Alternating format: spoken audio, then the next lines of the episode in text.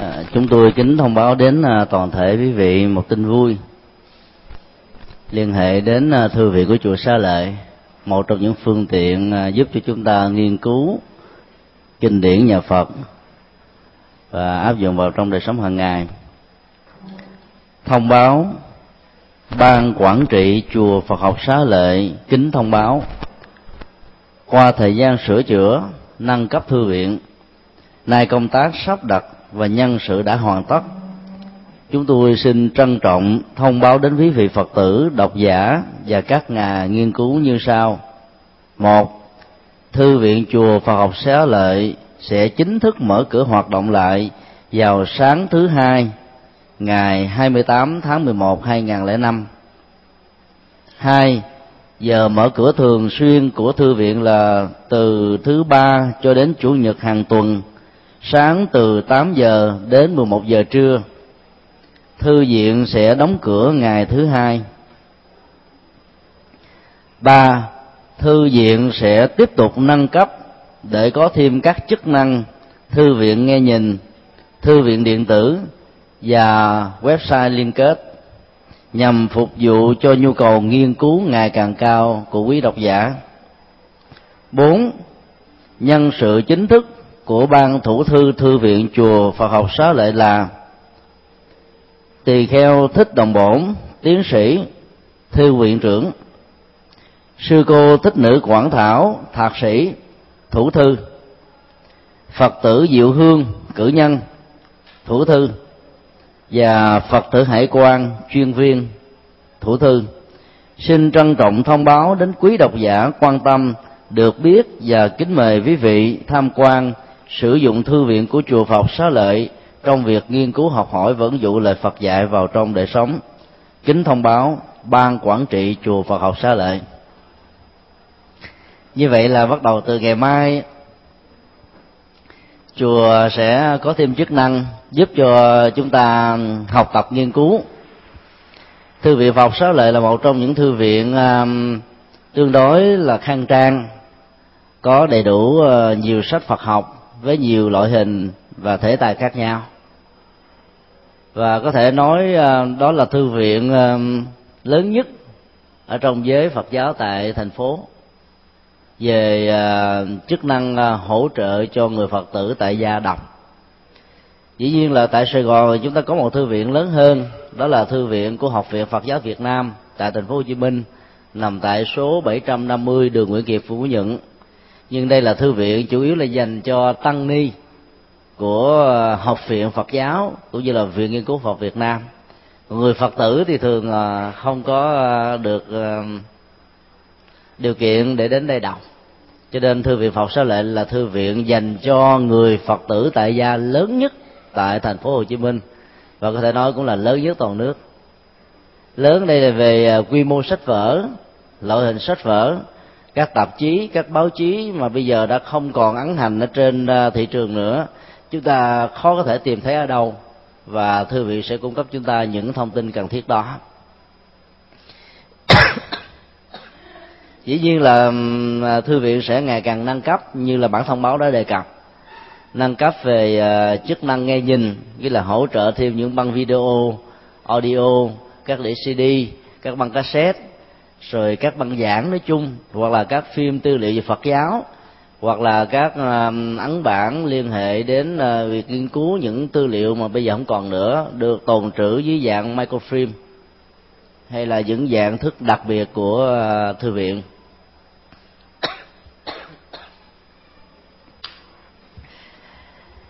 Bước đi và đích đến là chủ đề chính của bài kinh ờ, 24 kinh trạm xe thuộc trung bộ kinh.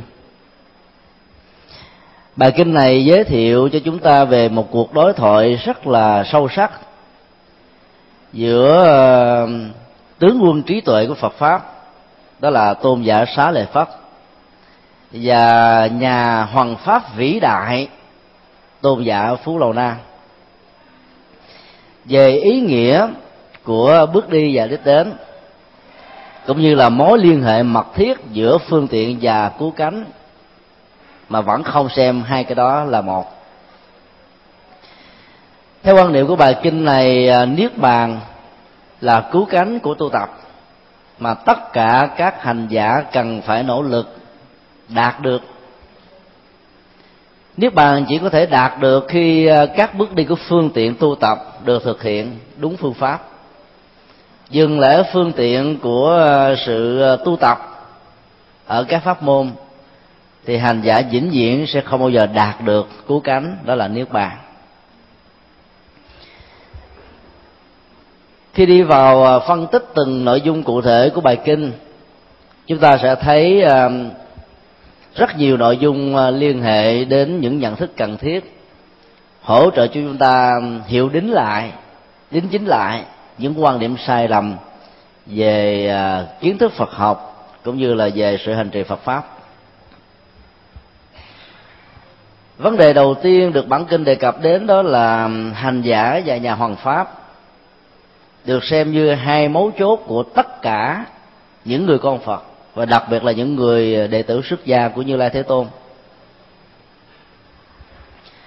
Đức phật dạy rằng à, vị hành giả đáng được tán thán là người à, giáo giới, người khai thị, người chỉ đường, người trình bày, hay là người có khả năng khích lệ những vị đồng tu. Phải là những người trước nhất hoàn thành và sau đó giảng dạy về mười hạnh lành sau đây.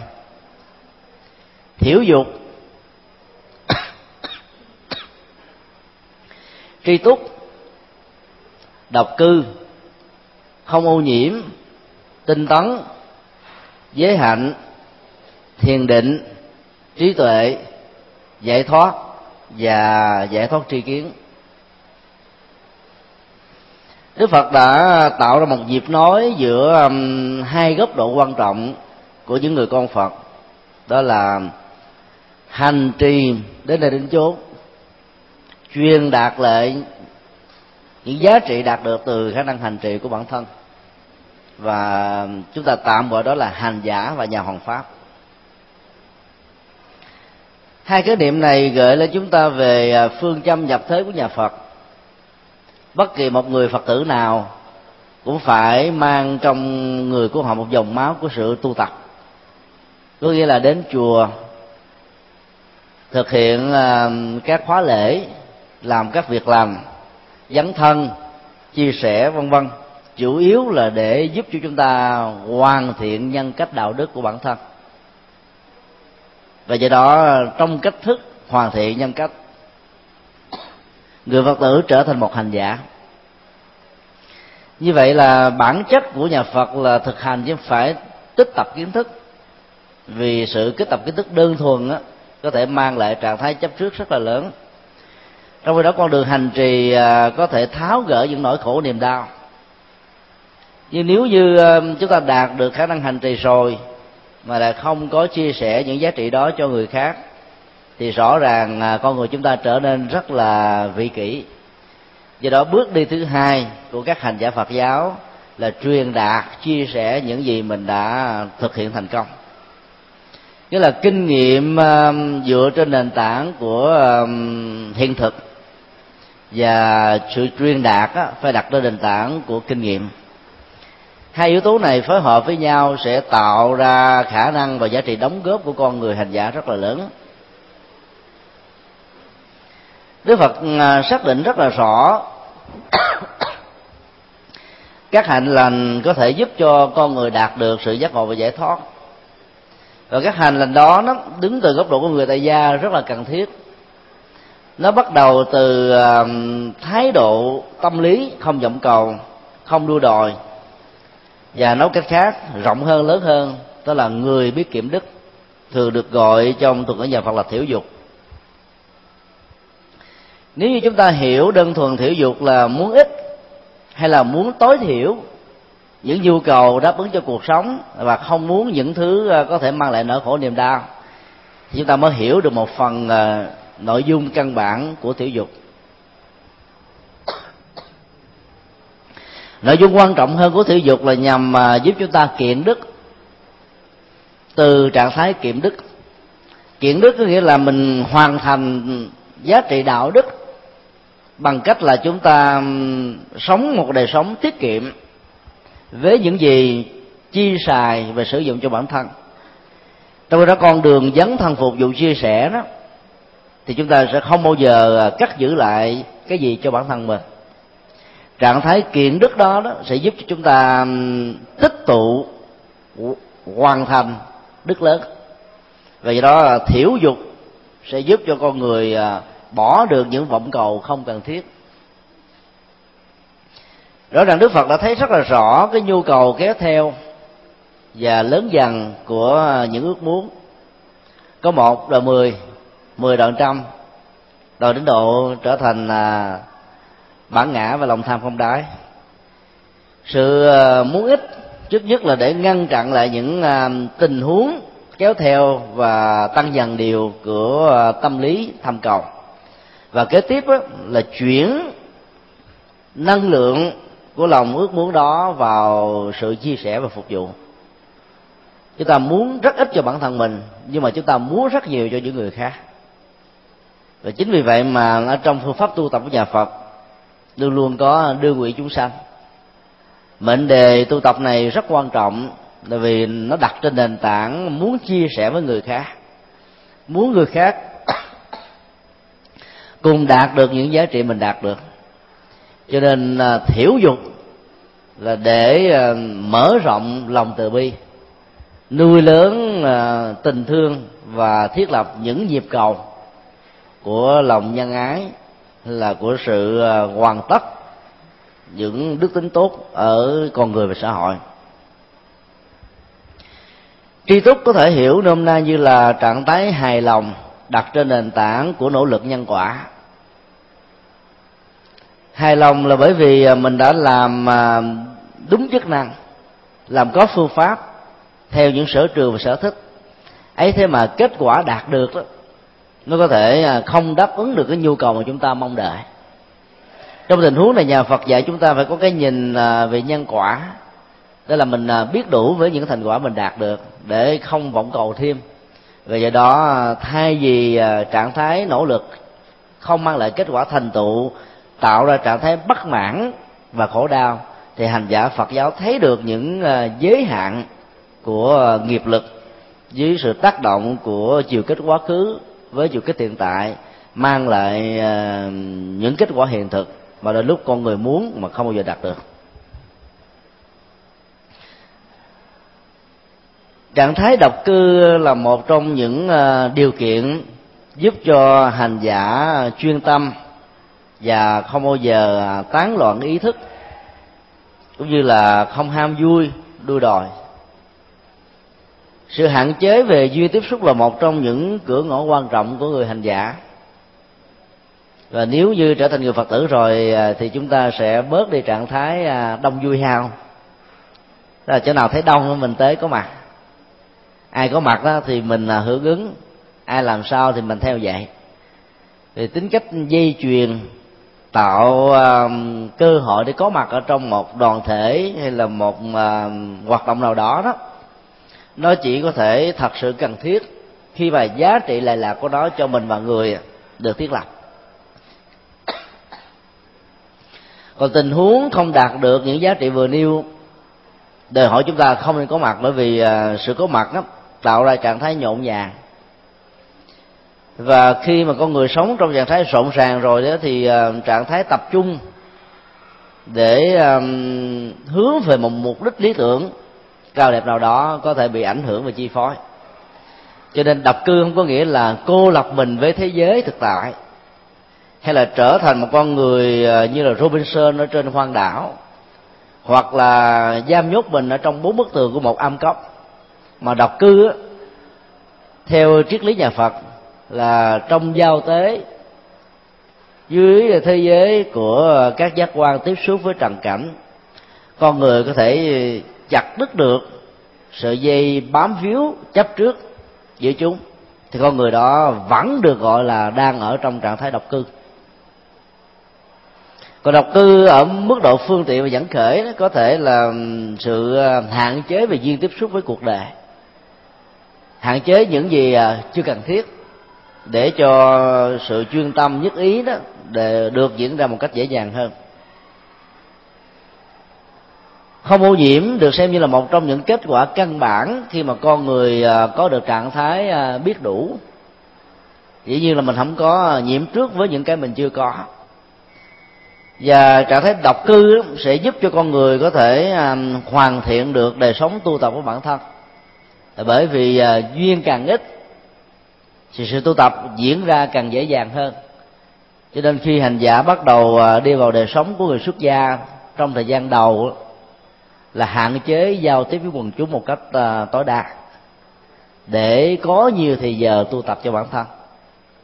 Giai đoạn đó có thể uh, chiếm một phần tư đời người hoặc là một phần ba là tùy theo uh, năng lực tu tập và tùy theo uh, sự kiểm soát tâm của từng hành giả. Và nếu như nền tảng này được đầu tư một cách tốt đẹp đó, thì về sau đó, khi dấn thân làm đạo chúng ta sẽ không bao giờ bị sa ngã và khó có thể bị trao đảo trước những thử thách của cuộc đời. Do đó thời gian độc cư đó có thể được hiểu như là à, thời gian cần thiết bồi dưỡng đời sống nội tại về phương diện đạo đức và tội giác. Khi con người đạt được trạng thái không ô nhiễm do sự độc cư thì ờ, con người ờ, sẽ đạt được ờ, sự tiến bộ về tâm linh và đạo đức rất là cao. Không ô nhiễm là trạng thái không dính mắt trước những gì chúng ta tiếp xúc. Chẳng hạn như khi mắt tiếp xúc với thế giới màu sắc, hình thái, sự đua đòi và bám víu theo những nhu cầu đó không được thiết lập, thì được gọi là không bị ô nhiễm. Hay là khi lỗ tai chúng ta đang ở ngay giữa chợ nghe các bạn hàng chửi bới, nói những lời thị phi, hoặc là bàn luận về à, những chuyện không cần thiết, chúng ta không bị à, dẫn khởi theo à, những nội dung của những câu chuyện vừa nêu. Lúc bây giờ, con người hành giả được gọi là người không bị ô nhiễm. Như vậy không ô nhiễm thường đặt trên nền tảng của nhận thức. Và nhận thức chân chánh trở thành hàng rào bảo hộ các giác quan đối với thế giới trần cảnh khi chúng có sự tiếp xúc, dù là vô tình hay là cố ý, dù là trực tiếp hay là gián tiếp, dù là thế giới hiện thực hay là thế giới của những ảnh tượng được ghi nhận lại sau những cuộc tiếp xúc trực tiếp đó. Hoàn tất được bốn hạnh à, căn bản này thì hành giả sẽ à, có được trạng thái thứ năm, đó là sự tinh tấn tức là mức độ nỗ lực, chuyên chú, bền bỉ trên lý tưởng và lập trường trong tu và học được lâu dài. Dĩ nhiên tinh tấn đặt trên nền tảng à, của những giá trị tích cực. Và khả năng cũng như là thái độ vượt qua những thử thách. Nếu thiếu đi à, thái độ tinh tấn này thì bốn yếu tố đầu tiên được xem là những đức hạnh lành khó có thể được thành tựu được lắm. Có người à, thành tựu được sự tu tập trong giai đoạn đầu gãy đổ ở ờ, giữa chừng. Có người đi được hai phần ba, nhưng kết thúc là không có giải pháp. Cho nên tinh tấn là một trong những ờ, yếu tố xuyên suốt nhất quán về ờ, hành trì, về lý tưởng và lập trường, làm cho con người hành giả trước và sau không có sự thay đổi. Và nó được xem như là yếu tố có mặt hay là năng lực tích cực, có mặt song hành với tất cả các pháp lành. Đạt được à, năm đức hạnh lành này rồi thì à, đức phật khuyên các hành giả cần phải à, chuyển tâm qua năm bước kế tiếp. Đó là hoàn thiện nhân cách đạo đức tức là giới. Hoàn thiện về con đường chuyển hóa tức là tu tập thiền định. Hoàn thiện về tuệ giác à, thông qua sự quán chiếu. Hoàn thiện về à, con đường giải thoát thông qua sự nỗ lực của tu. Và kết quả là hành giả sẽ có được ờ, ý thức cũng như kiến thức về trạng thái không còn bị dướng mắt của mình, được gọi là giải thoát tri kiến. Khái niệm giải thoát tri kiến thường ờ, được rất nhiều người hiểu sai lầm ở chỗ giải thoát được hiểu như là một động từ, tri kiến như là một động ờ, một tân ngữ, và giải thoát tri kiến được hiểu nôm na đó là giải phóng kiến thức ra khỏi nhận thức của con người và thái độ nhận thức đó đã làm cho rất nhiều người từ bỏ con đường học phấn từ bỏ con đường học phật từ bỏ việc đọc kinh và quán chiếu những gì đức, phật dạy trong kinh. Trong khi đó giải thoát tri kiến là một ngữ danh từ có cấu trúc chữ hán. Và sự dịch nghĩa của nó phải được dịch vế thứ hai trước và vế thứ nhất sau. Đó là tri kiến tức là kiến thức về sự giải thoát của bản thân thuật từ này đã được hiểu một cách rốt ráo trong tình huống đạt được quả phật là lậu thẳng thông. Tức là sự thông suốt bản thân mình khi mình không còn bất cứ một phiền não nhiễm ô nào nữa thì đó được gọi là lậu tận như vậy là giải thoát tri kiến là một trong những uh, kỹ năng và nó là la bàn để à, định vị được giá trị đạt được của hành giả. Khi mình tu tập mà mình chưa biết mình tiến bộ được bao nhiêu á, thì mình chưa có được à, giải thoát tri kiến. Do đó à, giải thoát tri kiến là một trong những phương châm để xác định rằng mình tu tập có được thành tựu hay không, đúng phương pháp hay không. Nếu tu đúng á, thì trong vòng vài giờ, thậm chí à, ngắn hơn nữa, kết quả về phương diện cảm xúc, về nhận thức được diễn ra một cách rất là rõ ràng còn về lâu về dài thì chúng ta lại thấy sự tiến triển của nó à, rõ ràng và cụ thể hơn. Còn nếu như à, trạng thái nhận thức về à, mức độ tiến bộ hay là tiến độ của sự tiến bộ không được thiết lập thì chúng ta phải tin chắc rằng là phương pháp hành trì, con đường đi của mình nó có gì đó chưa được hoàn bị hay là chưa được đúng phương pháp như những gì mà đức phật đã dạy.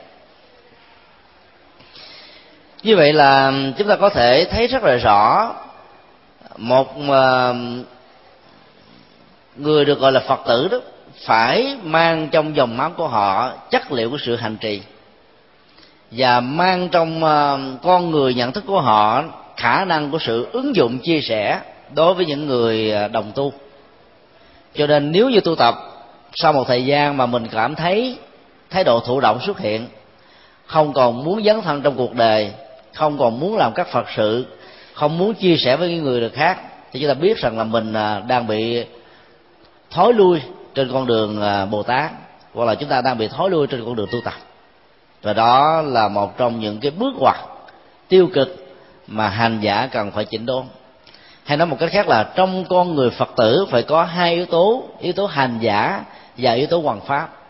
Và do đó chúng ta phải à, hiểu rất là rõ công việc hoàn pháp không phải dành riêng cho những vị xuất gia, mà tất cả những người phật tử với tư cách là cha, là mẹ, ông bà vợ hay chồng, con cái, anh em, chị em, và những người thân hay là những người đối tác cộng sự trong à, các công việc cụ thể nào đó đều có thể chia sẻ những pháp âm mà mình có thể học được từ à, kinh điển hoặc là thông qua các trung tâm giảng dạy kinh điển.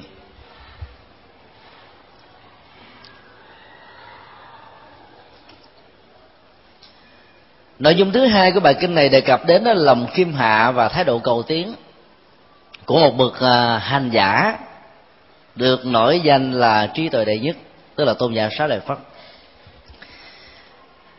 Kể từ những năm tháng đầu tiên theo như lai thế tôn tôn giả xá lợi phất đã trở thành à, một trong những à, nhân vật quan trọng vì ngài được xem như là nhà chiến lược bằng pháp tất cả các hoạch định về à, chương trình hoàng pháp, ngoài đức phật ra thì xá lợi phất được xem là người có thể có tầm nhìn ngang với đức phật. Và cũng nhờ vào vai trò của ngài mà đạo phật đó đã nhanh chóng được thế giới à, của ấn độ biết đến dưới nhiều tầng lớp xã hội khác nhau. Xuất thân từ à, một nhà tri thức bà la môn trẻ với nhiều thao thức và không dành đặt nặng và vượt lên trên được à, tất cả những giới hạn của địa vị trước đức và danh vọng sa lợi phất đã không chấp nhận ở lại tôn giáo cũ của mình để trở thành người kế thừa mà tinh nguyện trở thành một hành giả bắt đầu từ con Giêsu đi theo tu học theo sự hướng dẫn của Như Lai Thế Tôn. Chỉ trong một thời gian rất là ngắn theo kinh điển mô tả, sẽ ngay sau khi nghe bài à, bài kinh thì Xá Lợi Phất đã giác ngộ và giải thoát. Chỉ từ đó, ngài đã trở thành một nhân vật đóng góp rất là nhiều cho đạo phật ở ấn độ lúc bấy giờ ấy thế mà khi đọc vào bài kinh này, chúng ta thấy lòng khiêm hạ của ngài lớn lắm ngài đến với người khác, tiếp xúc với những người à, đồng tu, dầu là những người đi sau ngài, ấy thế mà ngài vẫn có một tấm lòng tôn trọng như ờ, hạnh nguyện được trình bày ở trong kinh ờ, diệu pháp liên hoa, đó là thường bắc kinh. Ngài nghe các vị đồng tu khác tán thán về khả năng đặc biệt của ờ, phú lâu na, mãn từ tử, vị thuyết pháp đệ nhất, về những hạnh nguyện đạt được những giá trị về mười đức lành vừa nêu và đã được à, đại chúng tán thán trước mặt đức như lai thế tôn. Và đặc biệt là được như lai thế tôn thừa nhận. Ngài xá lợi phất đã thầm nghĩ rằng nếu như à, bản thân ta có được cơ hội tiếp xúc và trao đổi với ngài phú lô na, thì đó là một điều diễm phúc rất là lớn. Sau khi nghĩ như vậy thì ngài à, xá lợi phất đã tìm cơ hội tiếp xúc. Và cơ hội tiếp xúc đó đã được diễn ra ở đây chúng ta thấy một mấu chốt về lịch sử rất là thú vị. Hai nhân vật được xem là hai đại đệ sử lỗi lạc nhất của như lai thế tôn. Ấy thế mà họ đã chưa từng gặp mặt nhau. Họ biết danh với nhau, biết về những giá trị đóng góp của nhau, biết về phương pháp hành trì và những ờ, sở trường của nhau. Ấy thế mà chưa gặp nhau một lần nào. Hôm nọ khi nghe thế tôn đến ờ, giường cấp cô độc để thuyết pháp mãn tự tử đã nhanh chân đến chỗ đó. Đích thần nghe những giáo pháp mà đã từ lâu, ngài không có cơ hội do đi hoàng pháp ở những nơi xa như là thế tôn. Ngài sáu lợi phất đã lấy cơ hội đó để gặp được ngài à, phú lô na. Sau thời pháp thoại thì à, ngày ngài sáu lợi phất vẫn chưa xưng danh tánh của mình. Thầm lặng đi theo từng bước chân của ngài phú lô na. Đến một nơi mà nơi đó chỉ còn lại có hai ngày với nhau và lúc bây giờ cuộc à, đàm đạo đã được diễn ra giữa hai vị rất là lý thú. Ở đây chúng ta thấy là nhu cầu về học học nữa, học mãi của hai ngày xá lợi phất và phú lô na là một bài học rất là quý báu cho chúng ta noi theo. Trình độ được xem như là trí tuệ đệ nhất như ngày xá lợi phất.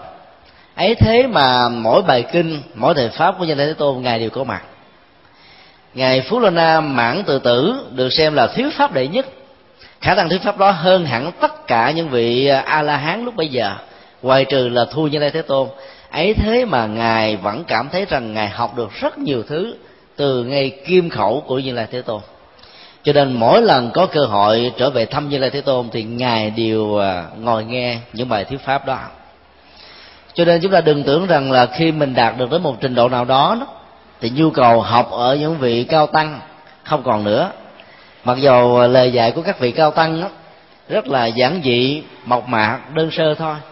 Có thể ngôn ngữ diễn đạt trên bài không bằng như là những gì mình học được thông qua những phương tiện và sự hỗ trợ của giáo dục hiện đại. Ấy thế mà những cái lời nói ở các bậc cao tăng có một cái chất là dẫn khởi rất là mạnh tạo ra niềm tin về sự hành trì rất là lớn và thiết lập được trạng thái của à, lý tưởng rất là nhanh. Cho nên mỗi lời giảng dạy đó có thể trở thành à, những tấm phao, có thể trở thành à, những áp suất, tạo ra một bê tông đẩy con người hành giả về phía trước để hoàn thiện những khả năng, để hoàn thiện những gì chưa đạt được. Chính vì thế mà mỗi khi chúng ta có dịp học hỏi hay tiếp xúc với những người đồng tu đi trước mình hay là những vị thầy của mình á thì chúng ta đừng bao giờ có thái độ ỷ lại. Thì thái độ thỏa mãn ỷ lại sẽ là cái nắp dung đẩy cái bình à, rất là giới hạn của chúng ta về phương diện kiến thức và hành trì. Và do đó vĩnh viễn chúng ta sẽ không bao giờ chứa đựng thêm được những giá trị mới. Cho nên đến với à, thế giới của phật pháp đòi hỏi chúng ta phải đến bằng một cái tâm rộng mở. Đừng bao giờ à, đóng nút bình của tâm lại để có thể đón nhận được tất cả những giá trị mà đôi lúc mình tưởng rằng mình đạt được, nhưng mà trên thực tế, chúng ta còn thiếu rất nhiều và cần phải bổ sung rất là nhiều. Học nữa, học mãi, học đến trạng thái vô học. Vô học không có nghĩa là vô giáo dục, không có nghĩa là không có học vấn không có học thức, hay là không có văn bằng học vị mà vô học là trạng thái sau một quá trình nỗ lực tu tập rất là căn bản, lâu dài. Đến độ là chúng ta đã hoàn thiện hết tất cả những nhu cầu của sự tu tập. Và không cần phải tu tập thêm một điều gì nữa. Trạng thái vô học à, trong tình huống này đó, được nhà Phật gọi là một vị a la hán có nghĩa là trình độ tâm linh, trình độ tuệ giác và khả năng đạo đức của con người hành giả đó ngang bằng với như lai thế tôn như là mọi việc làm đã được hoàn thiện. Nói theo công thức được nêu ra ở trong kinh à, Bali đó đã đặt gánh nặng xuống. Việc nên làm đã làm không còn trở lại trạng thái sanh tử này nữa. Cho đến tình huống đó đó chúng ta mới được xem là người vô học. Như vậy là nhu cầu của sự học đó, cần phải được uh, diễn ra hàng ngày hàng giờ. Và học đây phải gắn liền với sự hành trì sanh trì phải gắn liền với sự chia sẻ qua góc độ của hoàng pháp. Cho nên um, là một hành giả, nếu như chúng ta đạt được những giá trị lệ lạc rồi, mà chưa có được khả năng dấn thân, thì lúc bấy giờ chúng ta thấy rằng là sự học chúng ta vẫn chưa được hoàn thiện. Cho nên chúng ta phải học gương hạnh à, vị tha cao cả của như lê thế tôn. Cho đến lúc nào đó, chúng ta hoàn tất hết tất cả những phương diện này. Thái độ của tôn giả xá lợi phất thầm lặng đi theo um, ngài phú lô na đã gợi chúng ta về một sự kiện lịch sử cách đó rất nhiều năm. Đó là khi à, thấy ngài mã thắng, vị a la hán à, đầu tiên trong nhóm năm anh em của dần như, đi một cách nhẹ nhàng thảnh thơi trên những cánh đồng ruộng bao la, thì ngài xá lợi phất đã tin được rằng là trong con người của tôn giả mã thắng phải có chất liệu của tuệ giác lớn lắm, phải có chất liệu của sự an lạc tự tại lớn lắm mới thể hiện ra được đạo tâm, thể hiện ra được đạo hạnh, thể hiện ra được ừ, sự thanh thoát ở trong từng bước chân đi rất là đơn giản của một nhà sư khiêm tốn. Và lần này đó, rõ ràng à, sự đi theo phú lô na không phải là để tìm chân lý như à, mấy mươi năm về trước, mà là tìm những người đồng hành, tìm những con người đóng dấn thân, tìm những con người có cùng à, tâm huyết phục vụ cho phật pháp sự tìm kiếm đó rất là cần thiết. Là bởi vì ờ, đôi lúc chúng ta hành động một mình chúng ta thiếu đi ờ, tả phù hữu bậc. Và do đó, sự thành công rất là khó. Hay nói một cái khác là một ông vua mà không có quan tướng thì ông vua đó không thể nào làm việc gì được cả. Một con cua mà không có càng thì chức năng của nó ờ, sẽ không thành tựu được. Cho nên là những bậc cao tăng, cái nhu cầu của thái độ bổ sung sẽ giúp cho hành giả đó tạo thành một uh, mô hình điển mẫu về sự uh, tu tập và bắt chước. Đó là thái độ không độc tôn thái độ không tôn sùng cá nhân thái độ không có ờ, tuyệt đối hóa vai trò vị trí của mình. Và chỉ với thái độ nhận thức này chúng ta mở ra được uh, rất nhiều cửa sổ cửa cái mời gọi những nhân tài khác đến với mình cùng một mục đích và lý tưởng lớn cho đạo phật. Sau khi ờ, thấy được thái độ khiêm hạ và lòng cầu học rất là đặc sắc ở ờ, ngày xá lợi phất, như là thế tôn đã dạy chúng ta về à, mục đích của sự tu tập. Trước khi tìm hiểu về mục đích của sự tu tập được nêu ra trong bài kinh này, chúng ta thử à, xác định à, giá trị và lợi ích của tu là gì khi hỏi một số người phật tử có tấm lòng mà mến đạo kính tăng, tại sao phải đi tu? Thì họ thường trả lời rằng và trả lời thế cho những vị xuất gia, đó là tu là cội phúc tình là giới quan họ đã muốn nói cái gì ở trong hai câu thơ này? Tình yêu dẫn đến hôn nhân là một dây quan trái. Quan điểm đó là quan điểm rất là sai lầm, hoàn toàn không có nền tảng trong kinh điển nhà phật nhà phật không bao giờ quan niệm vợ chồng là quan gia là nợ nần với nhau. Bởi vì quan niệm đó đó là chúng ta nhân lớn và cương điệu những nỗi khổ niềm đau khi mà hai bên không hiểu nhau, tạo ra cho nhau nhiều bất hạnh. Và chúng ta thường biện hộ rằng con là nợ, vợ là quan gia. Rõ ràng là vợ chồng không phải là quan gia với nhau, mà vợ chồng mà nói theo ngôn ngữ của nhà phật là những người bạn đồng hành, những người hỗ trợ với nhau trên con đường của hạnh phúc. Chỉ có điều là chúng ta không biết cách hỗ trợ, cho nên càng thương nhau, càng mang cho nhau nhiều khổ đau. Do đó, vấn đề ở chỗ là chúng ta sửa đổi thái độ và cái nhìn về tình thương. Thì lúc bấy giờ chúng ta mới tạo ra một cái cơ hội, một cái không gian để cho cả hai bên có thể đóng góp cho nhau nhiều giá trị lệ lạc ở trong đời sống thực tế cái vế thứ nhất đó là tu là cõi phúc. Rõ ràng là xác định giá trị và mục đích của tu. Tức là tu được sung sướng, tu được an nhàn, tu được thảnh thơi, tu được thoải mái. Mà nếu như chúng ta xác định được như vậy thì à, chúng ta đâu còn có một nỗi tham vọng về cái ngưỡng của cô hôn nhân hay là của tình yêu. Sau đây chúng ta thử liên tưởng đến sự kiện giữa hai trường phái, nam tông và bắc tông mô tả về niên đại đi xuất gia của như lai thế tôn, tạo ra hai hướng suy nghĩ rất là khác biệt. Trong trường phái của phật giáo bắc tông cho rằng à, như lai thế tôn đi xuất gia vào năm 19 tuổi. Cái tuổi đặt rất nhiều ngưỡng cửa ngưỡng cửa của tình yêu, của hôn nhân, của hạnh phúc, của địa vị, của chức tước, của cái ngôi, nói chung là của thế gian. Và cái ngưỡng cửa của con đường tâm linh, cái con đường giá trị tinh thần đạo đức vượt ra ngoài và lên trên những cái gì thuộc về thế gian. Trong các ngưỡng cửa đó, nó có thể được à, thiết lập và chia làm hai nhóm nhóm của đề và nhóm của đạo. Và thái tử tất đạt đa đã từ bỏ các ngưỡng cửa thuộc về cuộc đời để tìm kiếm ngưỡng cửa của tâm linh. Như vậy là con số 19 tuổi xuân gợi lên cho cho chúng ta thấy tuệ giác của một con người phi phàm có mặt trên cuộc đời này đó là nhìn thấy được rất rõ những giá trị tạm bợ vô thường của những hạnh phúc thuộc về giác quan. Cho nên con người đó là đáng kính. Trong truyền thống của phật giáo nam tông, thường đặt trên nền tảng của sử liệu, cho rằng như lai thế tôn đi xuất gia vào năm ngày 29 tuổi. Cứ liệu này đã tạo ra một hình ảnh của như lai thế tôn mà xuất thân từ một con người phàm kẻ tục giống như bao người phàm kẻ tục của chúng ta sau khi hưởng thụ đời sống của thế gian với ờ, rất nhiều ờ, dục lạc năm dục và trưởng dưỡng về đời sống chấp trước hay là quyến liếng bám víu vào trần tục này, như là thế tôn đã cảm thấy cần phải dứt ra khỏi. Và sự nỗ lực chặt đứt, quán tính của thói quen và thế tục là một trong những nỗ lực rất là khó và ngài đã làm được thành công. Thì như vậy là bài học lịch sử đó gợi lên chúng ta một nhân vật, lịch sử như là thế tôn. Và con người đức phật lịch sử này rất là gần gũi với kiếp người của chúng ta.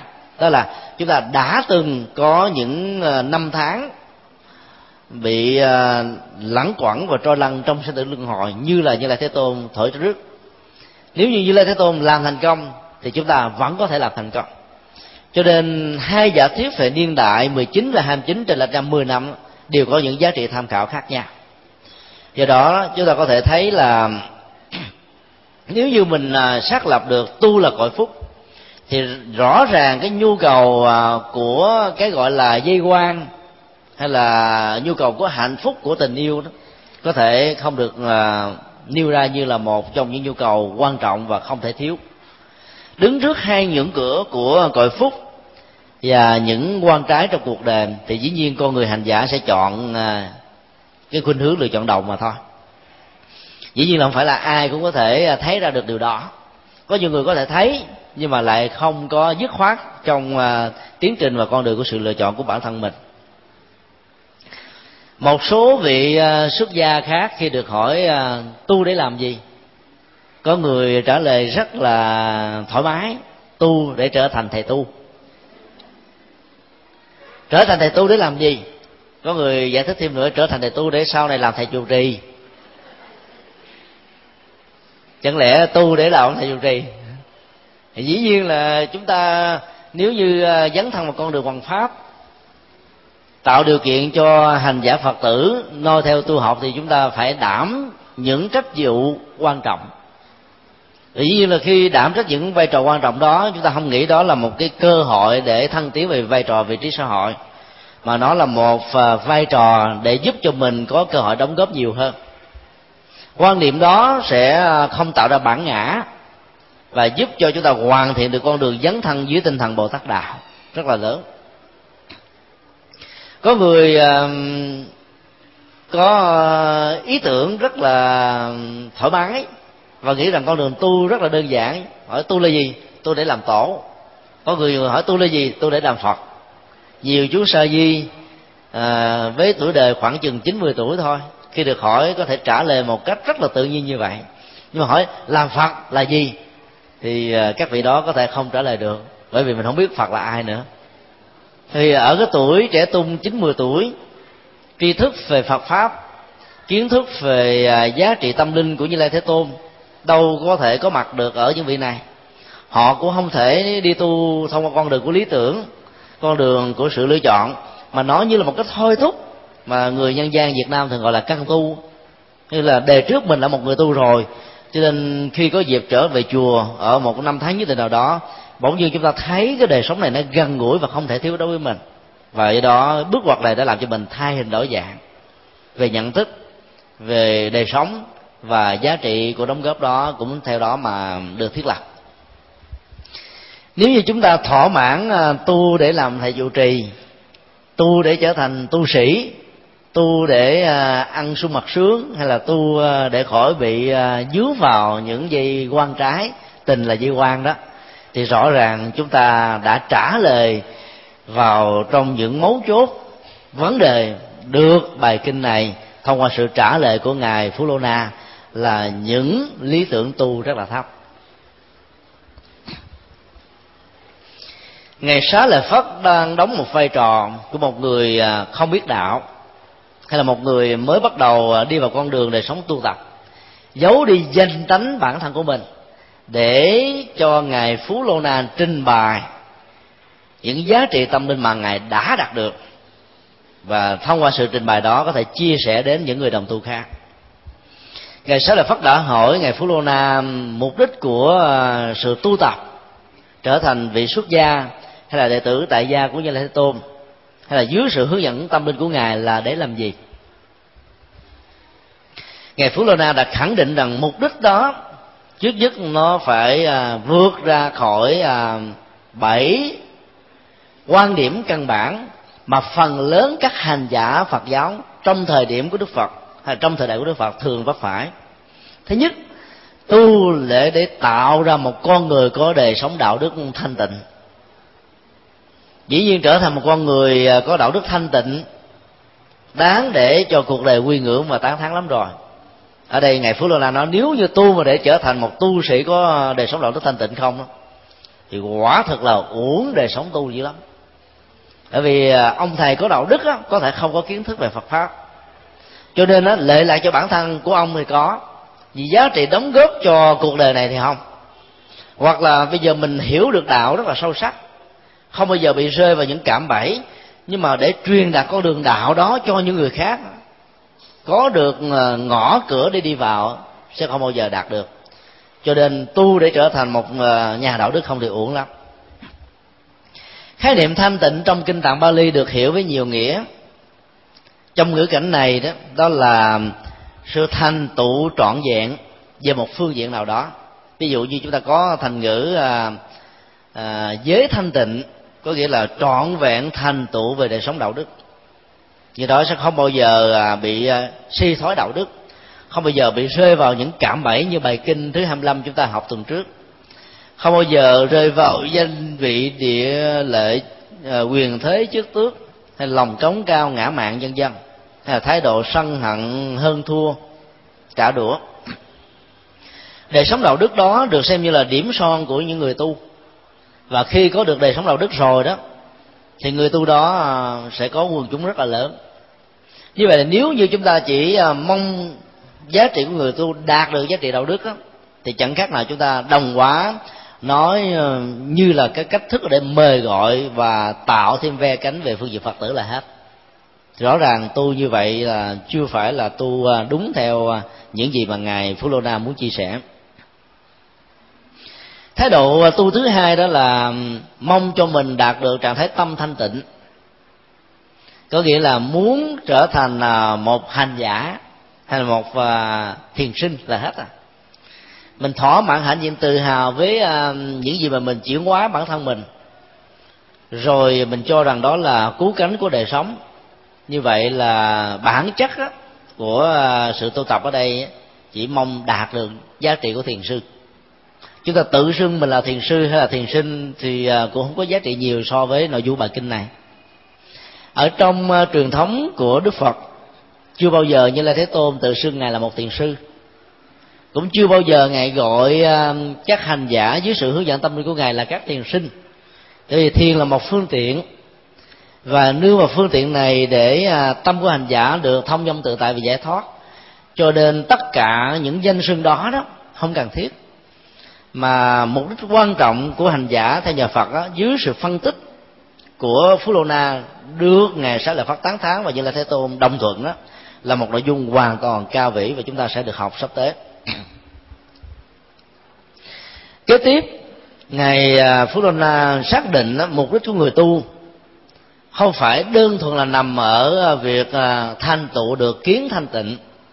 Kiến này được hiểu như là một từ đồng nghĩa của trí tuệ và do đó ờ, sự thành tựu hoàn toàn hay đạt được trọn vẹn trí tuệ chưa phải là mục đích của người tu.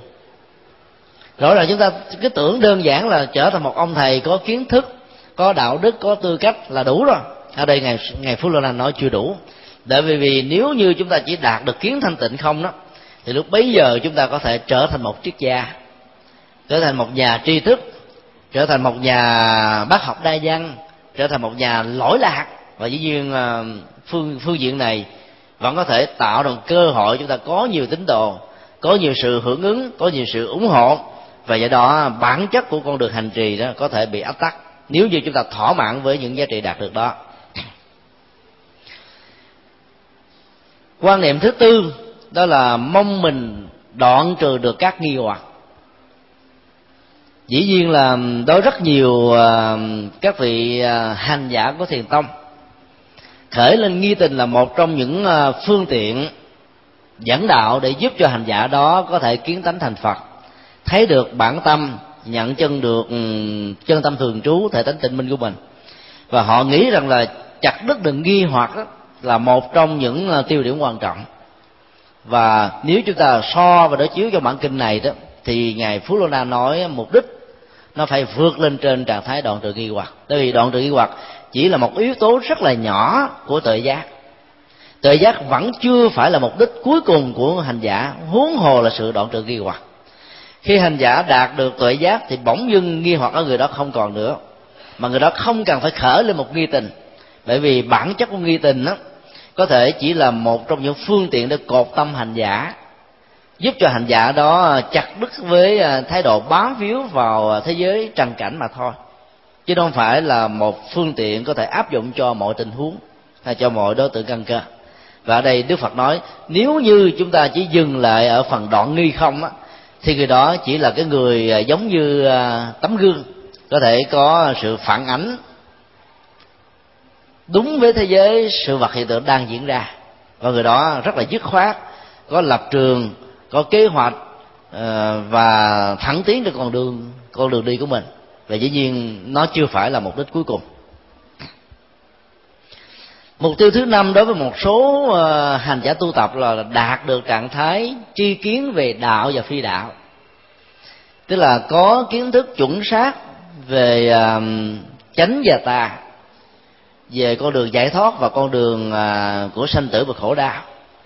Dĩ nhiên khi chúng ta có được kiến thức về hai con đường đó là chúng ta đã đạt được 50% con được ờ, hạnh phúc rồi biết được hố sâu của khổ đau tạo cơ hội chúng ta không bị rơi vào hố sâu đó.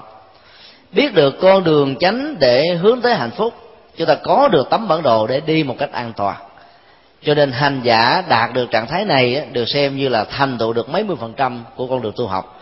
Ấy thế mà ngài phú lô na nói nếu như hành giả chỉ tập trung vào trạng thái uh, tri kiến về uh, chân lý và phi chân lý không mà thôi đó thì hành giả đó vẫn có thể trở thành một nhà hiền triết, chứ chưa phải là một hành giả theo tông chỉ của nhà phật. Có nhiều hành giả xác định rõ ràng hơn là chỉ cần biết về à, tuệ giác của con đường chân lý mà như là thế tôn đã dạy. Không cần biết về các tôn giáo, các trường phái, các học thuyết, rồi à, các môn học, các ngành học của cuộc đời. Con đường tuệ giác về chân lý của nhà phật đủ để giúp cho hành giả đã làm đạo thành công cho nên mục đích của họ muốn trở thành là một chuyên gia về tri kiến đạo, tức là biết chân lý về chánh pháp đó là đủ. Chỉ vì nếu chúng ta đến với đạo phật thông qua con đường đó mà thôi đó, thì chúng ta cũng đạt được ở mức độ tối đa là một nhà hiền triết về phật giáo. Mục tiêu thứ bảy là tri kiến thanh tịnh, tức là đọt, đạt được trọn vẹn về tuệ giác. Và trong tình huống này thì à, mức độ của à, tuệ giác ở hành giả nó cao hơn là mức độ đạt được ở à, trạng thái thứ ba hay là cái yêu cầu thứ ba của một số hành giả. Nói tóm lại là nếu như chúng ta đặt con đường tu tập trên một hoặc là bảy những mục tiêu vừa nêu, thì ngài Phú Lô Na xác định với chúng ta rằng là chúng ta mới đạt được 80% của con đường tu tập. Và có thể nếu bám víu vào 80% này chúng ta mất đi rất nhiều giá trị quan trọng khác. Và quan trọng hơn nữa đó là chúng ta sẽ không bao giờ đạt được trạng thái niết bàn trên nền tảng của thái độ ờ, không có chấp thủ. Mà kinh điển và đặc biệt là bài kinh này gọi là vô thủ trước niết bàn. Vô thủ trước niết bàn có thể được sánh ví như là trạng thái chân không mà một con người hay một phật nào đó đang à, hiện hữu trong trạng thái khăn công này sẽ không bị rơi theo cái lực hút của trái đất, sẽ không bị rơi theo lực hút của à, quỹ đạo của một hệ mặt trời hay là một hệ à, thiên hà, ngân hà nào đó. Nó có thể tồn tại theo cách thức nó nó muốn. Và con người trong trạng thái chân không về thế giới hiện tượng, có nghĩa là không bị bám víu, không bị dướng, không bị hệ lụy không bị chấp trước, không bị gắn liền với nỗi khổ niềm đau trong thế giới của hiện tượng sum la. Vậy đó, trạng thái chân không buông xả này là một trong những tiêu điểm rất quan trọng của hành giả. Nói một cách khác là dầu à, chúng ta có thể à, có được đời sống đạo đức, có thể có đời sống tuệ giác hay là những phương tiện liên hệ trực tiếp và gián tiếp đến đó, mà nếu như ở trong con người hành giả này vẫn còn một sự chấp thủ nào đó, thì lúc bây giờ hành giả nhà phật vẫn chưa đạt được kết quả cuối cùng của sự tu tập.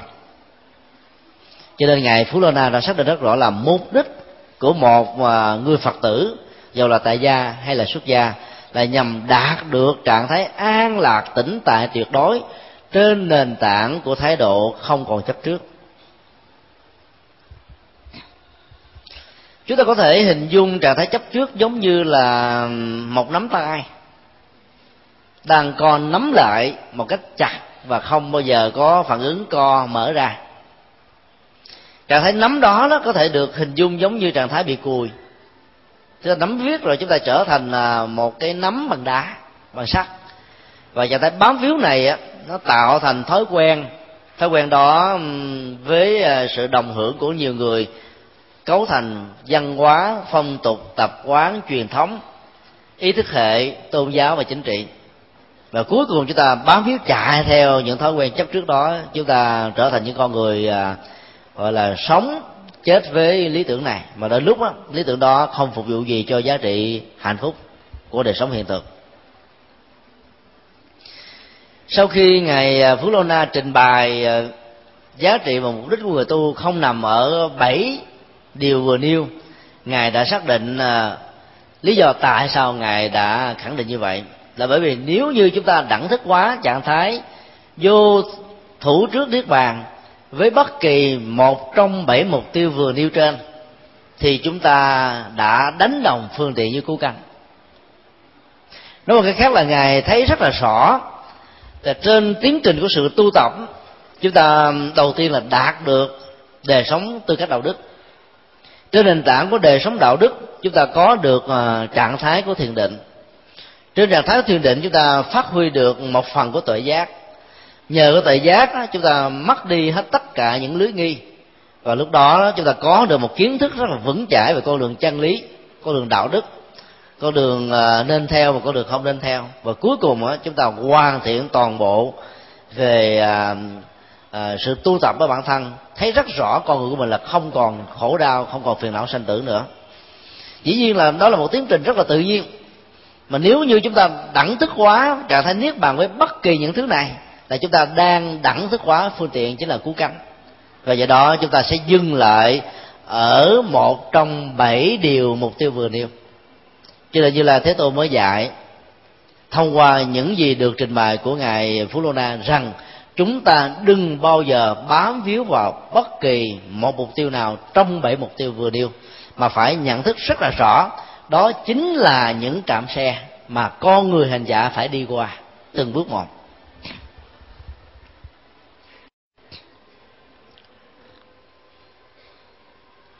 Cơ sở Phật học thứ hai ở trong à, quan niệm của ngài Phú Lô Nam, đó là nếu như chúng ta đẳng thức hóa, niết bàn không thủ trước với bất kỳ à, một trong bảy hạnh đức vừa nêu là chúng ta đang đẳng thức hóa, hữu trước với vô trước.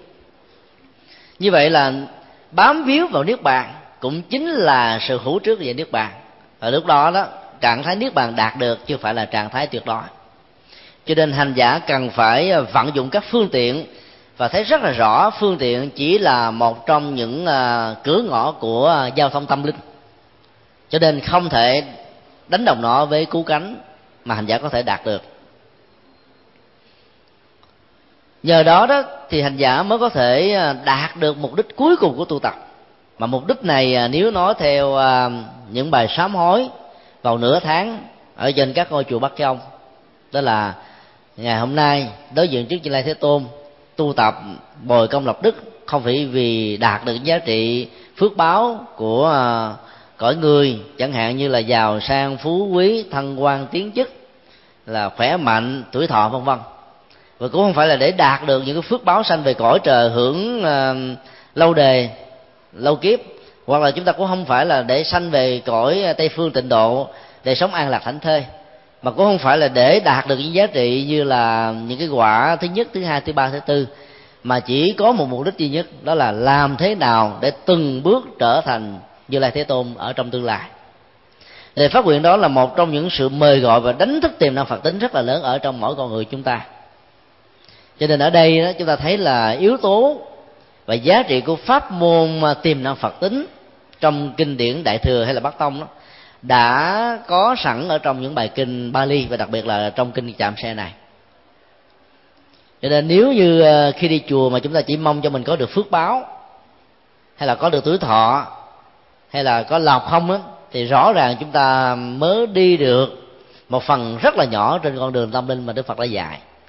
Hay là chúng ta mới hưởng được ờ, một trong những ờ, hạt kẹo rất là nhỏ ở trên một cái ờ, tòa nhà Sikola của tâm linh. Và chúng ta thỏa mãn với những cái đó, cho nên là tâm linh kia chúng ta có thể đánh mất đi. Kế tiếp bài kinh đã trình bày chúng ta về sự khác biệt của bước đi và đích đến. Ngài phú lô na xác định rằng nếu như muốn hiểu rõ về những điều tôi mới trình bày đó, thì hãy nương vào một ví dụ và từ đó à, thành ngữ, thuật ngữ của nhà phật đã nói như thế này. Người trí dựa vào ví dụ mà hiểu được ý nghĩa sâu xa. Hay nói cách khác là phương pháp giáo dục bằng ví dụ và minh họa là một trong những phương pháp điển hình mà nhà phật đã nêu ra và lấy đó làm mấu chốt của các bài kinh. Bởi vì nhờ hình ảnh ví dụ, con người có thể hình dung và hiểu rõ. Và ngày nay đó, cái phương pháp giáo dục bằng ví dụ đã được nâng thành một phương pháp giáo dục nghe và nhìn. Tức là phối hợp cái nghe bằng những hình ảnh của phim hay là của những cái minh họa cụ thể. Giáo dục của trẻ em ở cấp mẫu giáo thường là giáo dục của nhìn. Tức là phải vẽ là một cái hình, rồi à, đặt định danh cho một cái hình đó. Ví dụ như là muốn cho một à, thiếu nhi học à, tiếng nước ngoài nhanh và nhớ nhớ dai, thì chúng ta vận dụng cái phương pháp vẽ hình ảnh. Ví dụ như chúng ta nói apple là quả táo. Nói apple nó nó nghe nó nhớ không được. Vẽ một quả táo, to tướng một quả táo này có thể tạo ra cái dịch vị tiết ra ở cửa miệng của nó thì khi nó đọc lên quả táo và nhìn thấy trái táo là nó sẽ nhớ hoài thôi. Tức là phương pháp về nhìn hình ảnh đó là phương pháp rất là rõ. Như vậy là từ cái phương pháp ví dụ bằng hình ảnh, các nhà giáo dục hiện đại đã tạo ra một cái nghệ thuật giáo dục thông qua sự minh họa của các hình. Và nó là một trong những cách thức để tạo ra sự mở trí khai tâm ở con người rất là lớn. Cho nên, người trí do ví dụ mà hiểu có thể được hiểu theo cách khác là muốn trở thành một người trí, chúng ta phải nói bằng ngôn ngữ của hình ảnh chúng ta phải học bằng ngôn ngữ hình ảnh, chúng ta phải liên tưởng từ hình ảnh, và từ đó phương pháp quán tưởng sẽ tạo con người hành giả trở thành nhân vật trí. Lần trước chúng tôi đã phân tích một cách rất là sơ bộ về các bài tỳ ni, tức là thi kệ hành trì của những người xuất gia, dù mới bắt đầu à, đặt chân vào trong chùa ngày đầu tiên, là chúng ta đã được học những cái bài kệ này rồi. Những bài kệ đó đã được diễn ra theo một cách thức là chúng ta quán một cái hình ảnh cụ thể bằng vật lý để chúng ta liên tưởng và mong đạt được cái giá trị tinh thần tâm linh quan trọng hơn thứ hai. Cái đó nó, nó là một cái nội dung trừu tượng. Giữa nội dung trừu tượng và cái sự kiện vật lý mà chúng ta nhìn thấy cụ thể đó đó có mối liên hệ về tính chất để giúp chúng ta dễ dàng à, liên tưởng hơn và khi chúng ta thấy rõ cái hình ảnh vật lý này rồi thì bỗng dưng hình ảnh tâm linh đó sẽ phát khởi như à, cái chất dẫn vậy đó. Khi có chất dẫn là điện sẽ truyền đi rất là nhanh con đường điện tâm linh chúng ta sẽ bám rễ ở tuệ giác và nhận thức và lúc đó chúng ta sẽ hiểu vấn đề một cách rất là tường tận. Như vậy là ngài à, phú lô na đã nói lệ à, công thức mà đức phật đã xác định. Người trí nhờ ví dụ mà hiểu rõ. Và sau đó ngài đã đưa ra một cái sự kiện uh, xin trình bày như thế này. Đó là thưa ngài. Cũng giống như tình huống vua ba senadi tức là vua ba tư nặc ở xứ ờ, kosala có những việc khẩn cấp cần phải khởi hành từ à, vương thành Savatthi đến à, một à, thành phố rất là quan trọng có tên là à, Sakheta. Tỷ nhiên là nhà vua này phải đi bằng những phương tiện giao thông. Ở đây bài kinh được đưa ra bằng khái niệm đó là trạm xe tức là một cái cổ xe. Và những cái chiếc xe này đó nó chỉ đóng một vai trò chuyển tiếp đến một cái trạm xe nhất định nào đó chứ nó không thể đi hết một cái tuyến đường từ uh, Savatthi đến à, uh, Sekata đến vài trăm cây số thậm chí là gần một ngàn cây. Rõ ràng một cái tuyến đường dài như vậy là không thể nào có một chiếc xe đủ sức để đi hết được cho nên nó phải là chia ra đến bảy chặng nhỏ. Mỗi một chặng có một chạm xe mỗi một chạm xe có một phương tiện xe để hỗ trợ cho nhà vua đi đến điểm đến cuối cùng. Ngài phú lô na phân tích là nhờ à, trạm xe thứ nhất nhà vua Basanadi đã đến được trạm xe thứ hai bằng chiếc xe của trạm xe một. Điều đặt ra là nếu như nhà vua này thỏa mãn với sự hỗ trợ của chiếc xe mà mình đã đi và cảm thấy thích thú với những phương tiện đạt được ở trạm xe một, thì nhà vua vĩnh viễn sẽ không bao giờ đi được cái bước thứ hai là đến được cái đoạn đường thứ hai của trạm xe thứ hai.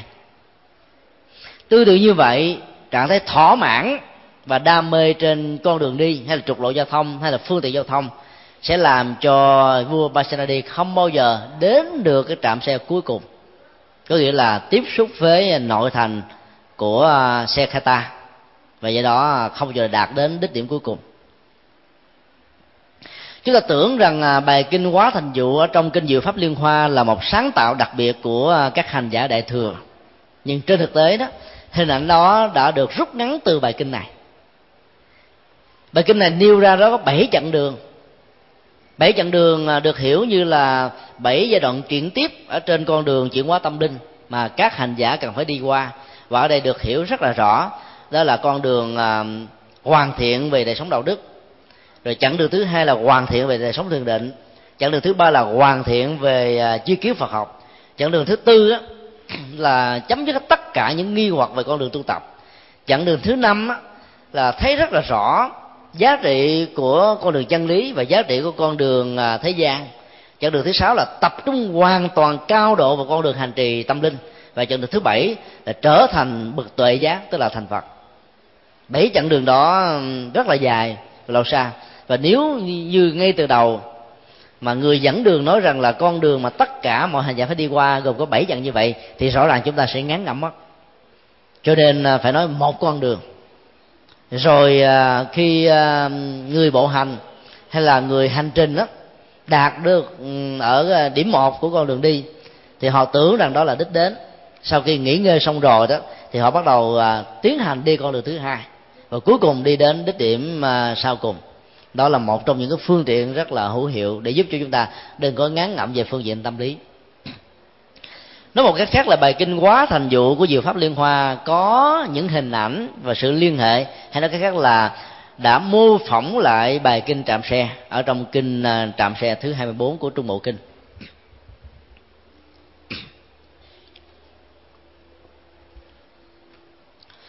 Mục đích của người hành trình là nơi đến, chứ không phải là những bước đi. Mặc dù bỏ những bước đi thì nơi đến sẽ không bao giờ được à, diễn ra chúng ta thử hình dung à, ngôi chùa Phật học xá lợi này là điểm mà chúng ta đến để nghe pháp vào mỗi ngày, chủ nhật, sáng và chiều. Chúng ta có thể có những con đường đi khác nhau. Quý vị có thể đi từ đường bà huyện thanh quang ở à, phía bắc, hoặc là chúng ta đi ngược chiều bà huyện thanh quang từ phía nam. Và chùa xá lợi nằm ở à, chặng giữa của con đường này. Quý vị có thể đi bằng con đường bên hông dọc theo các quán nướng và làng nướng để à, có thể thỏa mãn những cái nhu cầu về mùi vị mà mình có thể à, chưa có thể từ bỏ được một cách tuyệt đối để đến được ngôi chùa này. Chứ thực tế quý vị có thể còn có thể à, đến được ngôi chùa xá lợi bằng những phương tiện của chiếc trực thăng bay bổng lên trên, ở mặt bên trên của ngôi chùa, sau đó thả thòng lọng xuống một cái sợi dây cờ thang, chúng ta bò xuống, chúng ta vẫn tới được ngôi chùa hoặc nếu như quý vị có được những phép thuật võ công của võ đan hay là nga mi hay là thiếu lâm tự, quý vị có thể đoạn thổ ở dưới lòng đất. Rồi định vị được cái nơi mà ngôi chùa xá lợi đang có mặt, quý vị à, chui lên từ lòng đất. Giống như là các vị bồ tát trong kinh pháp hoa tùng địa dũng sức, quý vị vẫn có thể đến được ngôi chùa xá lợi như vậy là tối thiểu chúng ta có à, đến năm con đường để đến ngôi chùa. Như vậy là nếu như chúng ta đồng đẳng hóa hay là đẳng thức hóa, đánh đồng mà con đường đi, phương tượng đi, công cụ đi, với cái ngôi chùa xá lợi là chúng ta sai lầm. Hay nói cái khác là chúng ta có thể nói là nương vào các con đường, chúng ta đến được chùa xá lợi nhưng sẽ là một sai lầm nếu chúng ta nói ngược lại, chùa xá lợi là kết quả của những con đường. Quan niệm sai lầm này à, có thể trở thành à, một trong những lời phát biểu cửa miệng của rất nhiều người trong chúng ta. Chúng ta thường nói à, niết bàn là kết quả tất yếu và tự nhiên của con đường tu tập. Thực ra, niết bàn không phải là kết quả tất yếu, mà niết bàn là đích điểm cuối cùng của con đường tu tập thôi. Chứ nếu như ta đẳng thức hóa nó, thì như vậy niết bàn là hữu duyên, có điều kiện hóa, được tạo ra bởi một cái khác và những gì được ờ, được tạo ra có điều kiện quá thì cái đó phải vô thường phải vô ngã phải bị khổ đau. Và dĩ nhiên nó khác về bản chất niết bàn được trình bày trong đạo phật. Cho nên ở đây chúng ta phải thấy rất là rõ ngài ờ, phú lô na đã dùng hai hình ảnh của bước đi và cái điểm đến. Từ cái điểm xuất phát cho đến điểm cuối cùng mà một người bộ hành đến đó, có thể được kết nối bằng hàng trăm hàng ngàn hàng triệu hàng tỷ bước đi và mỗi bước đi này đều đóng một vai trò dẫn đạo, tiếp nối, hỗ trợ. Mất một bước đi, chúng ta sẽ mất đi những con đường còn lại. Cho nên thiếu những bước đi sẽ à, tạo ra sự mất mát một cách vĩnh viễn về đích đích đến của con đường. Nhưng mà sẽ là một sai lầm nếu chúng ta đẳng thức quá những phương tiện tu tập với kết quả của sự hành trì. Tiêu đích đến của nhà vua ba tư nặc không phải là một trong bảy dặm xe, mà là thủ phủ hay là thành phố à, Saketa như vậy là ở đây chúng ta phải xác định rất là rõ giữa những cái chúng ta cần đạt đến và những cái chúng ta đạt được trên quá trình của sự đi. Ví dụ như là một vị tu sĩ, quá trình của sự đi có thể à, họ đạt được đó là sự cung kính cúng dường của đàn na tính thí là thanh danh mà họ có thể đóng góp cho cuộc đời và xã hội, là ảnh hưởng mà người đó có thể để lại ờ, trên thế gian này, là những cái ờ, liên hệ trực tiếp và gián tiếp với những cái điều đó.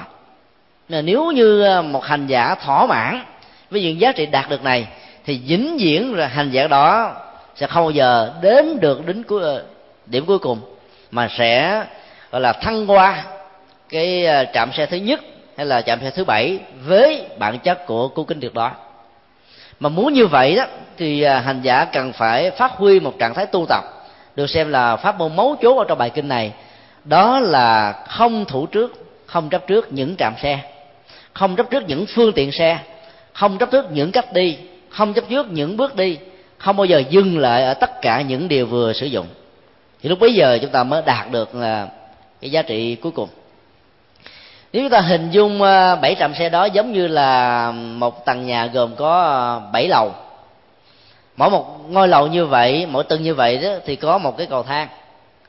Chúng ta phải nương vào cầu thang ờ, của tầng một để lên đến cầu thang của tầng hai. Và tương tự nương vào tầng hai để đến tầng ba từ tầng tư tầng năm tầng sáu và tầng bảy.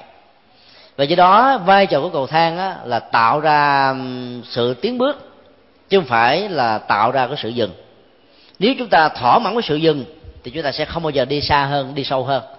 Như vậy là bản chất của con đường tâm linh của nhà phật đó, không dạy chúng ta trạng thái thỏa mãn về những gì chúng ta đạt được. Mà muốn như vậy đó thì phải hỗ trợ bằng con đường của tinh tấn tức là đi mãi đi hoài đi đến lúc nào mà chúng ta không còn sự đi. Chứ đi tu tập mãi tu tập hoài cho đến lúc nào chúng ta không còn gì để tu tập. Hành trì mãi hành trì ờ, không bao giờ mỏi mệt cho đến lúc nào con đường của hành trì đó đã đến điểm kết thúc thì lúc bấy giờ đó con người hành giả mới có thể vỗ ngực sinh tên là mình đã đạt được trạng thái an toàn đã ra khỏi được nhà lửa của ba cõi. Còn bằng không á, thì nỗi khổ niềm đau vẫn có thể còn thôi thúc chúng ta vẫn có thể còn chầu trực sinh rập chúng ta bất cứ lúc nào.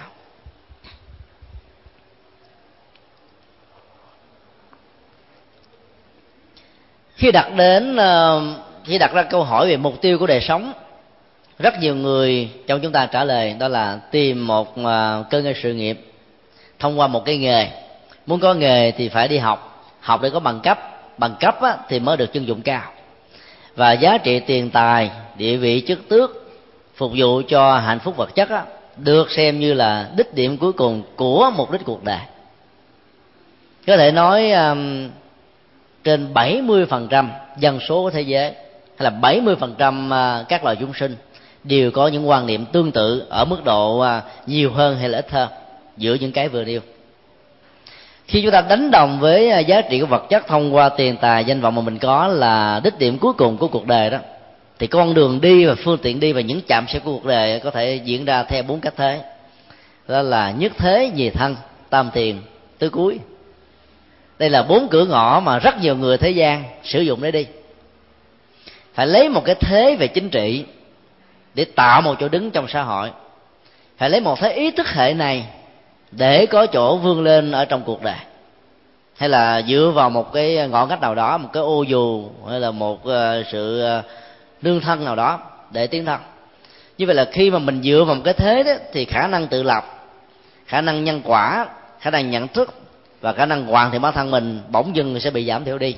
Vì đó, con đường đạt được của chúng ta đó rất là mang tính điều kiện hóa tạm bờ khi thế này hết thì chúng ta cũng ờ, uh, tan quan hay là cái bệ đỡ về địa vị chức tước không còn nữa thì lúc bấy giờ những con người đó sẽ bị truy tố trước pháp luật.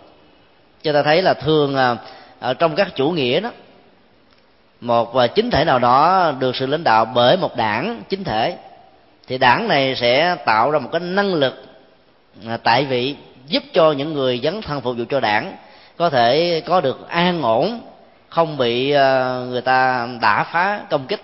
Mặc dù có thể những con người thành phần trong đảng đó làm những điều phi đạo đức về trái với luật pháp, nhưng mà có cái ô dù của chính trị, của đảng, thì những người đó có thể được an thân tạm thời. Quy luật nhân quả sẽ phanh phui những người đó ở giai đoạn sau, khi mà phước lực của người này đã giảm thiểu thông qua sự sụp đổ của cái thế và cái dù che cho nên dựa vào thế để tạo ra một chạm xe trên con đường hạnh phúc là sự sai lầm trên cách thức chúng ta đặt vấn đề. Khi ta dựa vào người thân, chẳng hạn như là cha ăn ngọt, con ờ, bị tiểu đường, hay là cha có quan qua chất lớn, thì con cái có được cái ô dù rất là khỏe. Cái hướng này ờ, thường được diễn ra phần lớn ở trong các chế độ chính trị. Người ta tạo ra cái chủ nghĩa công thần để chi? Để khuyến khích những người khác cùng đi theo lý tưởng đó. Một cách mù quáng hay là một cách có lý tưởng. Do đó đó, chúng ta mừng, chúng ta nói là hy sinh đời mình để à, hạnh phúc cho các đời con. Sự hy sinh đó đôi lúc đó chúng ta bán đứng luôn cả lương tâm của mình. Và dĩ nhiên đó, dựa vào thân thế, những thế hệ sau này có thể có chỗ đứng ở một giai đoạn lịch sử nào đó. Nhưng mà về, và về rồi đó, về lâu, về dài, con đường đó không được đảm bảo lắm bởi vì nó không đặt trên nền tảng của năng lực tự thân. Bây giờ chúng ta xã hội đã khác thường so với mấy mươi năm sau năm 75 lúc đó nếu như ờ, chúng ta là con em của các đảng viên hay là con em của những ông to bà lớn đó, thì chúng ta sẽ được thăng quan tiến chức dễ lắm. Con đường hạnh phúc chúng ta được thiết lập dễ dàng. Nhưng bây giờ đó con đường đó đã bắt đầu khựng trở lại rồi. À, muốn vào đại học phải có năng lực thật sự chứ không còn lý lịch muốn à, thăng quan thì chúng ta phải có à, trình độ chuyên môn bên cạnh một cái văn mặt mà nếu như không đáp ứng được những nhu cầu này, chúng ta có thể bị à, sự tiến hóa đó loại trừ. Cho nên dựa vào thế, nó cũng không phải là một cái điểm an toàn. Cũng giống như chúng ta dựa vào người thân, thì sự tạm bỡ của nó cũng rất là lớn. Có nhiều người không có thế, không có thân thì có tiền. Ta nói là thượng đế là khách hàng. Tức là khách hàng là thượng đế tại sao người ta nâng khách hàng lên thượng đế vậy? Thì vì khách hàng cung cấp tiền cho những nhà sản xuất, cung cấp cái bao tử làm giàu cho các nhà buôn bán và đầu tư. Cho nên tiền được xem là thượng đế. Nếu mà nói theo ngôn ngữ kinh tế um, thị trường hiện đại, thì tiền chính là thượng đế của các thượng đế. Khi có tiền, chúng ta có thể làm tất cả những điều chúng ta muốn. Thế giới của tư bản là thế giới à, phục vụ à, cho những nhà tài phiệt, tức là phục vụ cho chủ nghĩa tiền thôi trong những cái kỳ mà vận động bầu cử tổng thống đó, thì những nhà tài phiệt hỗ trợ rất là nhiều. Hỗ trợ bằng à, danh nghĩa là ủng hộ cho một đảng phái, chứ không phải là hối lộ bóc quạt. Khi đảng phái đó được lên ngôi rồi đó, thì họ phải có những cái chính sách chủ trương thông qua luật pháp, đổi lại luật, hay là lập ra những luật mới, làm thế nào đó để tạo cơ hội thuận lợi cho những nhà tài phiệt đã giúp đỡ mình trong lúc mà mình đang vận động ứng cử. Chứ chuyện đó là chuyện à, cây đa cây ông thần và ông thần nhờ cây đa à, bù qua sớt lại tự tha lưỡng lệ luôn luôn có trong các cái đường lối chính trị và đặc biệt là trong chủ nghĩa kinh tế. Cho nên tiền có thể tạo thành một tiền đề của hạnh phúc rất là lớn. Nhưng mà nó cũng rất là bấp bênh bởi vì tiền có thể bị tổn thất bằng năm cửa ngõ khác nhau. Đó là cơ bản rượu chè mất sáng suốt ăn chơi sao đỏ là người kế thừa không xứng đáng làm cho chúng ta mất đi hết tất cả những gì mà chúng ta tạo ra từ mồ hôi và nước mắt của mình. Cho nên tiền không thể được đánh đồng với hạnh phúc mặc dù tiền á, có thể tạo ra hạnh phúc. Con đường thứ tư á, là cuối có nghĩa là mình à, phải đi bằng hai cái đầu gối huấn luyện cái đầu cho thật là dẻo và dai để gặt đầu nhiều mà không bị ờ, đơ đơ cổ không bị chạm cho thần kinh không bị ờ, nhức mỏi vân vân thì lúc đó những con người này đi tới đâu cũng được người khác thương hết trơn những người ba phải những người gật đầu những người tán thán và những người là những người luôn luôn được những người khác à, thương mến. Thế cái khác là thái độ cuối và lòn đó đã đánh vào trong cái tâm lý bản ngã của những người muốn trở thành quan trọng mà chưa được cuộc đời, cuộc đời đánh giá đúng mức với người đó. Cho nên đánh vào tâm lý này á thì những người thỏa mãn đó đó trở thành kẻ nô lệ theo sự lòn cuối, chứ không phải là người chủ thể để dẫn đạo cái con lạc đật của sự lòn cuối này. Do đó, con đường tiến thân đó là con đường ờ, rất là nguy hiểm. Thượng đội hà đạp, đội riết rồi bị sập sập nhà chết. Mà đạp riết rồi thì ờ, chân mình cũng nát luôn. Cho nên con đường đó không phải là con đường bền. Như vậy là rất nhiều người tại gia và những người ờ, đặc biệt là những người không hiểu đạo phật tìm kiếm giá trị hạnh phúc thông qua bốn con đường, hay là bốn trạm xe, hay là bốn phương tiện của à, thế thân, tiền và cuối. Dĩ nhiên không thể nào tạo ra hạnh phúc lâu dài được. Ngay cả trong tình huống nếu như chúng ta đẳng thức hóa và đồng dạng hóa với bản chất của đời sống giá trị vật chất với hạnh phúc của cuộc đời hay là cứu cánh cuộc đời, thì chúng ta đã sai lầm ngay cái thứ cái đặt văn bản đặt vấn đề. Do đó à, theo tinh thần của bài kinh này đó, thì chúng ta đừng bao giờ đánh đồng phương tiện với cứu cánh.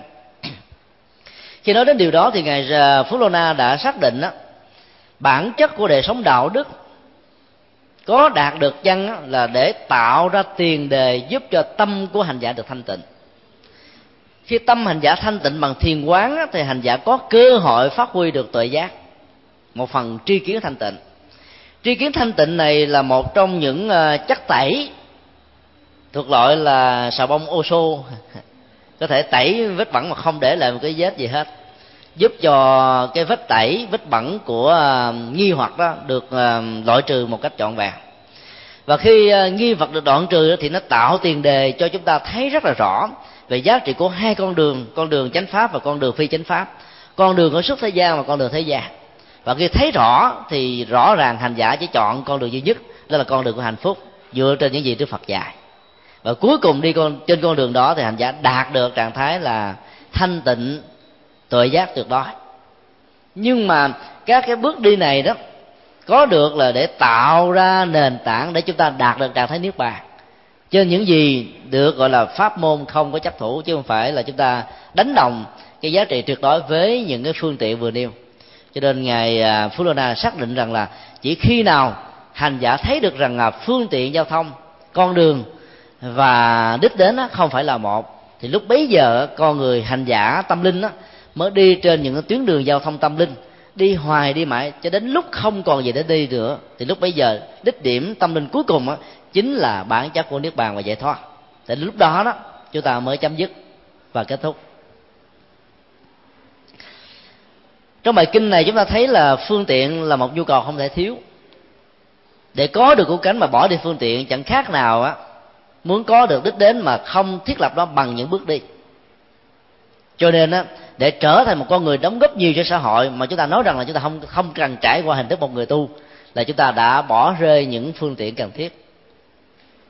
Có một số ờ, phật tử hiện tại nghĩ rằng là với hình thức là một người tại gia mình có thể đóng góp nhiều cho cuộc đời. Đây là một cách nhìn. Bởi vì người tại gia có thể dấn thân vào các ngõ cách xã hội mà không bị người ta dòm ngó và không bị người ta nói rằng là mình đi truyền đạo. Mặc dù ở việt nam thì chưa có những cái à, pháp quy về luật. Cấm không được cưỡng đạo, là không được à, à, dụ dỗ người ta theo đạo. Như là các nước tôn giáo có nhiều tôn giáo khác nhau. Chẳng hạn như là ở ấn độ, pakistan, vân vân. Thì chúng ta vẫn thấy được rằng cái vai trò của người xuất gia nó vẫn quan trọng hơn là người tại gia. Ở chỗ đó cũng một nội dung rồi lúc bây giờ chúng ta nói với cách thế một người xuất gia thì người nghe có thể lắng nghe dễ dàng hơn. Trong thực tế thì chúng ta có thể thấy có những ờ, sự thuận lợi với hình thức là một người tại gia. Chẳng hạn như là khi chúng ta làm một ờ, vị giáo sư đại học với ờ, chiếc áo của một người bình thường, chúng ta truyền bá tinh thần và tư tưởng vấn đề lời Phật dạy thì sinh viên và những người học có thể khác tôn giáo, có thể chấp nhận chúng ta dễ dàng nhưng nếu cũng một nội dung đó mà chúng ta khoác chiếc áo của một nhà sư, thì lúc bây giờ người nghe đã có một cái thành kiến vẫn tưởng trước rằng đó, là những gì mà người này dạy mang tư cách là chủ quan, lấy giá trị của nhà Phật trở thành hệ quy chiếu về chân lý. Vì vậy đó, tất cả những điều trình bày đó sẽ được nhận định đánh giá một cách là không còn khách quan nữa. Thì trong những tình huống đó, chúng ta có thể à, xác định rằng người tại gia có thể có những vai trò, có những vị trí làm tốt hơn là người xuất gia hoặc là dấn thân vào những con đường của kinh tế nghệ thuật chính trị quân sự hay các ngành học hiện đại thì rõ ràng là người tại gia có thể làm thoải mái hơn không có bị vướng bận và có thể có được nhiều cơ hội để dấn thân nhiều hơn. Nếu hiểu như vậy thì tốt. Còn nếu chúng ta nghĩ rằng là à, chúng ta không có được những cơ hội đó mà chúng ta cứ xác định rằng chúng ta có thể làm được nhiều việc với tư cách là người tại gia thì chúng ta có thể bị sai lầm. Bởi vì chúng ta đã bỏ qua rất nhiều chạm xe với hình thức là một người tại xuất gia lịch sử ờ, của trung quốc là một bài học cho chúng ta thấy ngài lục tổ huệ năng, mặc dù đã được truyền ủy bác với cách thức là một người tại gia, và đã làm tổ của thiền tông trung hoa đến cả 11 năm rồi. Ấy thế mà trước khi ra hoàng pháp và làm đạo, thì ngài phải vào chùa làm lễ thế pháp với tư cách là một người xuất gia. Tại sao ngài phải làm chuyện đó? Là bởi vì hình thức của người tu lúc nào nó cũng phải quan trọng hơn hình thức của người tại gia nếu chúng ta so sánh hình ảnh này với các nhà sư hiện đại của nhật bản để tóc, mặc đầu tay và chỉ mặc à, pháp phục của người tu ở trên à, điện phật hay là những à, lúc mà chúng ta làm lễ, thì rõ là chúng ta thấy có sự khác biệt rất là lớn. Sự dấn thân của các nhà sư nhật bản trong thời hiện đại là một trong những phong trào cách tăng mà thế giới tôn giáo thường gọi như là một hình thức mới của tinh lành, trong đạo phật họ có thể dấn thân ở các ngõ ngách của xã hội, nhưng mà bản chất của nhà sư bỗng dưng bị à, giảm đi à.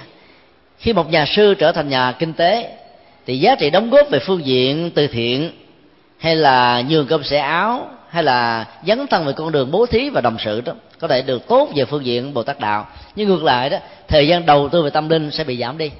Bởi vì cái hình thức đó, nó liên hệ đến nội dung rất là mật thiết với hình thức một nhà sư, mà ai cũng biết hình thức đó là một nhà sư, thì bỗng dưng chúng ta phải đi đứng một cách đỉnh đạt, chững chạc.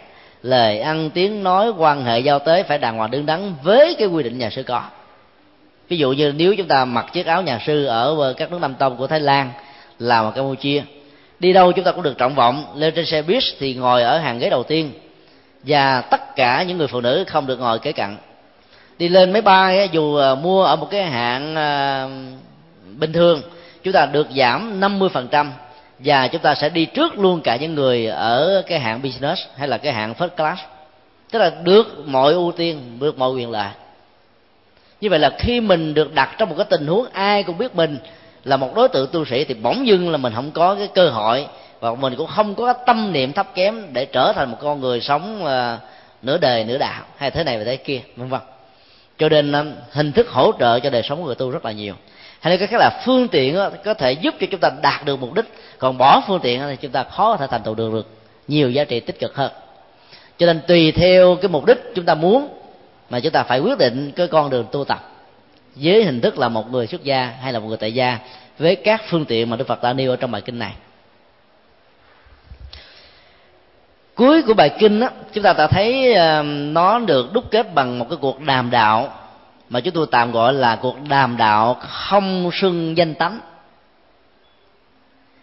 Sự ờ, đi theo dõi của ngài xá lợi phất về những bước chân và những điểm đặc biệt ở ngài phú lô na đã tạo ra tiền đề cho cuộc đối thoại này được diễn ra.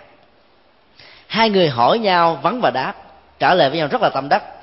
Ngài xá lợi phất ờ, đã hỏi tánh danh và tán thán tôn giả phú lô na. Khi biết đây là phú lô na mãn tự tử một trong mười đại đệ tử của đức như lai thế tôn thì ngài đã dùng những lời lẽ rất là xứng đáng. Ai thân cận gần gũi và tôn kính ngài phú lô na là một duyên phúc rất lớn trong cuộc đời này. Lời tán thán đó cho chúng ta thấy rằng là um, hạnh tùy hỷ và tương dung là một trong những đức hạnh quan trọng để dẫn tới sự thành công ở phương diện của cộng đồng và tập thể. Chúng ta có thể à, là một nhà nhân tài một thiên tài nhưng bên cạnh chúng ta có thể có vô số nhân tài và thiên tài khác về các lĩnh vực mà mình không phải là sở trường. Cho nên tôn vinh mình đó là tự mình đóng bít cửa ngõ để nhìn thấy những thiên tài, những nhân tài ở các lĩnh vực khác. Hình ảnh của ngài xá lợi phất là một hình ảnh rất là điển hình. Cho chúng ta thấy là đừng bao giờ nhìn cặp mắt đọc tôn đó đối với những à, nhân tài và thiên tài còn lại. Thì lúc bây giờ chúng ta mới có thể mời gọi chiêu hiền đại sĩ đến với chúng ta và lúc bấy giờ một nhà lãnh đạo cần phải có cặp mắt của ngài xá lợi phất. Và cặp mắt đó đó được gọi là cặp mắt tuệ giác, bởi vì ngài xá lợi phất là tiêu biểu cho trí tuệ đệ nhất. Như vậy là một nhà lãnh đạo cần phải có một thái độ đừng bao giờ độc tôn hóa chính mình. Và thấy được chắc xám tiềm năng ở những người cộng sự. Mà muốn như vậy thì mình phải ứng xử họ với những con người à, với có có tư cách đóng góp ngang với mình chứ còn nếu như mình nghĩ họ là thuộc hạ của mình á, thì không bao giờ mình tạo cơ hội xứng đáng cho họ đóng góp đâu.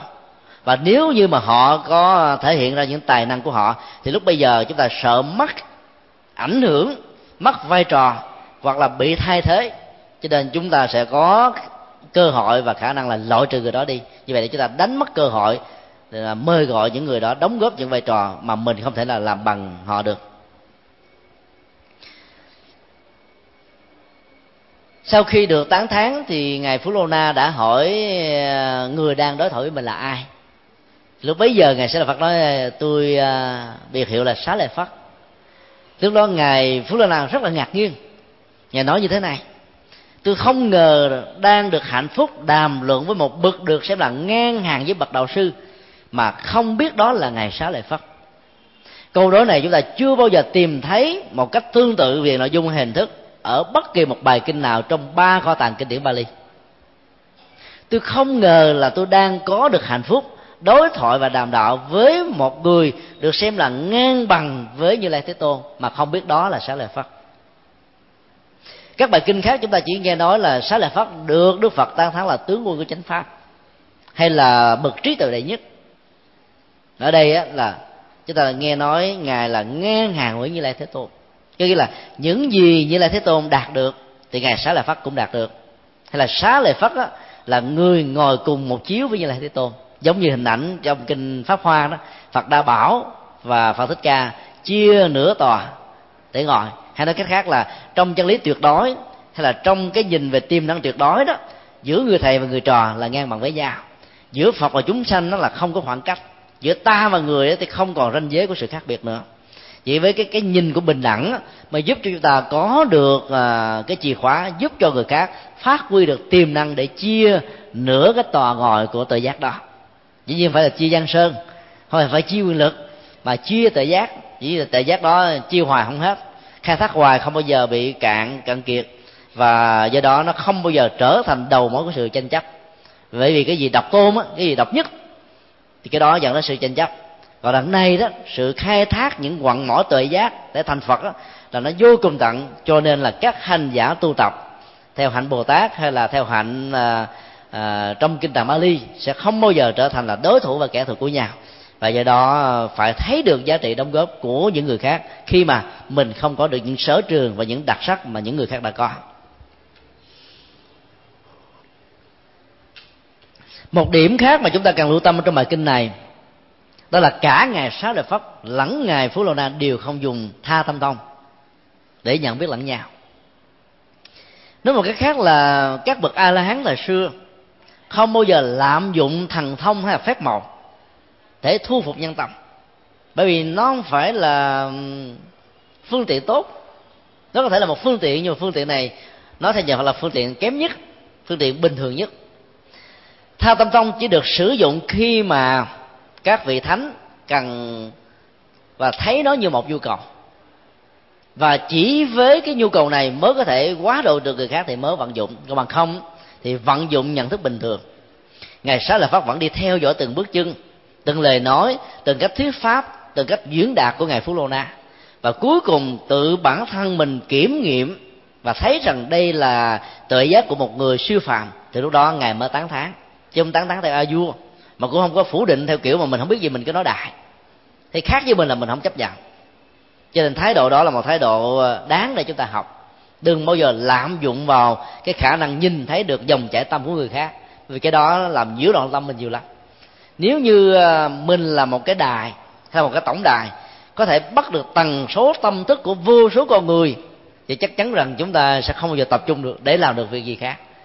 Bữa nay chúng ta nghe cái đài rên rỉ kêu la của ờ, sóng thần. Mà chúng ta nghe những cái đài rên rỉ kêu la của nỗi khổ niềm đau. Mốt thì chúng ta nghe những cái đài của sân, của hận, của bực dọc, của tranh chấp, của hận thù. Và cuối cùng tâm chúng ta bị tán lọ mất đi. Tha tâm chỉ được sử dụng khi nhu cầu được thiết lập. Và phương pháp này đã được kinh điển đại thừa phát huy ở hình thức là hình ảnh của bồ tát quan thế âm. Không phải lúc nào ngài cũng quán chiếu, mặc dù ngài có tên là quan thế âm, quán sát âm thanh của cuộc đời hay là quán sát bản chất khổ đau của cuộc đời. Sự quán sát này để thấy rõ, hiểu được tâm của cuộc đời, tâm của con người, tâm của chúng sanh khi nào có nhu cầu. Khi nào có nhu cầu của sự quá độ, thì mới ứng hiện, chứ mà lúc nào cũng sử dụng nó. Thế như vậy là chúng ta không lạm dụng thì chúng ta sẽ đạt được những giá trị tuyệt đối.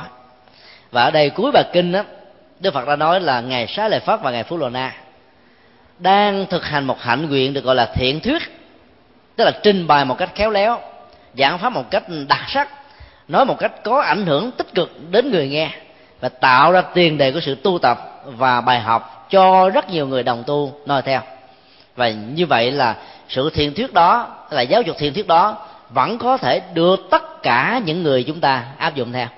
Tức là bất cứ lúc nào chúng ta phát biểu hay là chúng ta nhận định đánh giá, mang lại giá trị tích cực ở những người nghe, thì lúc bấy giờ chúng ta đang được gọi là những nhà thiện thuyết về chánh pháp, những nhà thiện thuyết về con đường đạo đức những nhà thiện thuyết về luật pháp, những nhà thiện thuyết về con đường dấn thân tích cực, vô ngã dị tha vân vân. Cho nên học bài kinh này rồi thì chúng ta thấy rằng là tất cả những người tại gia đều có thể trở thành những nhà thiện thuyết, đều có thể trở thành những con người tích cực giống như những vật xuất gia.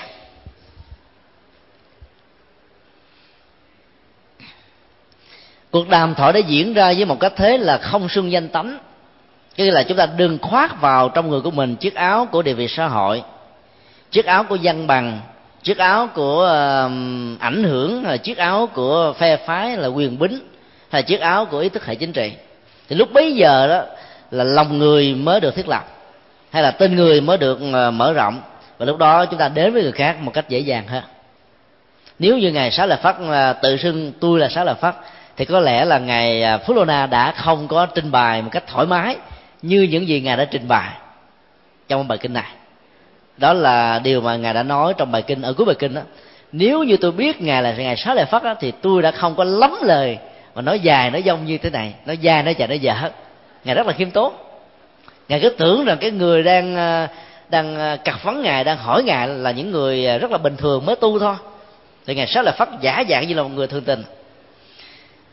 Cái phương pháp này đã được các nhà vua yêu nước sử dụng từ lâu trong lịch sử của nhân loại lâu lâu các nhà vua phải giả dạng ở thường dân đi vào những ờ, hang cùng ngõ hẻm để xem có đời sống của dân có được hạnh phúc an vui hay không. Có những lời ta quán trách móc về chính quyền hay là chính về chế độ quân chủ hay không. Nếu có mà hợp lý á, thì sửa đổi. Và luật lệ mà nếu không được uh, ứng dụng một cách tốt đẹp ở những cái vùng nào đó thì nhà vua này sẽ ra lệnh trực tiếp. Thì những nhà vua đó là những nhà vua đã bỏ đi cái danh đánh của mình khoác thân của một người bình thường để có thể nghe một cách khách quan về những lời ta quán là những yêu cầu hay những gì cần phải sửa đổi và bổ sung. Cho nên khi chúng ta đến với nhau bằng hình ảnh của một con người không có những cái chiếc áo khoác bên ngoài, không có những cái à, mệnh danh, không có những cái nhân danh với nhau, thì lúc bây giờ chúng ta đến với nhau thoải mái lắm. Chứ còn à, ở trong nhà hay là trong mối quan hệ mà chúng ta cứ à, kẻ trên người dưới, kẻ chủ người tôi kẻ ờ, đối tác quan trọng và thứ yếu, hay là ừ, kẻ lãnh đạo và người bị cai trị, hay là người chiến thắng và kẻ bị thất bại, thì lúc bây giờ cái tình cảm nó sẽ không bao giờ được thiết lập. Và hơn nữa là chúng ta sẽ không có cơ hội để lắng nghe được những giá trị đóng góp ở những người những người khác. Cái bài kinh này là một cái bài học rất là quan trọng. Cho nên ờ, khi mà người khác đến với mình đừng tưởng họ là người bình dân. Và do đó, ở trong hội trường này cũng có thể có nhiều ờ, là kiệt sức giang hồ và tâm linh lắm á. Tới đây để coi à, đo đo sức coi cái ông thầy đăng giảng trên đây như thế nào, ở mức độ nào mà thôi. Do đó tinh thần của nhà phật dạy chúng ta một thái độ là khiêm hạ và không bao giờ khinh thường người khác. Chúng ta có thể nhìn người kia với tính cách là một tiềm năng phật tính để thấy được hết tất cả những giá trị đóng góp có thể có được ở người đó. Cái nhìn này là cái nhìn rất là quan trọng bởi vì nó sẽ làm cho tâm mình trở nên khiêm hạ và người khác có cơ hội để đóng góp. Và như vậy đó thì ờ, sự tu tập sẽ được diễn ra ở mức độ ngày càng tốt đẹp hơn. Nếu tôi lại bài kinh này dạy chúng ta về ờ, những trạm xe như là những phương tiện cần thiết trên con đường tu tập và các hành giả đỡ ờ, tình trạng tránh được tình trạng của sự chán nản về tâm lý đó có thể nương vào các tạm xe A để đến B, B để đến C, C để đến D và cuối cùng đến đích điểm của niết bàn nhưng mà đừng bao giờ cho phép mình đẳng thức hóa hay là đánh đồng hóa giữa những phương tiện và cứu cánh, giữa những bước đi và đích đến. Bởi vì làm như vậy đó, thì hành giả sẽ bị rơi vào trạng thái chấp trước về con đường, chấp trước về à, bước đi, chấp trước về phương tiện, chấp trước về à, những gì mình đạt được. Và cuối cùng giá trị tuyệt đối của nước bàn an vui hạnh phúc.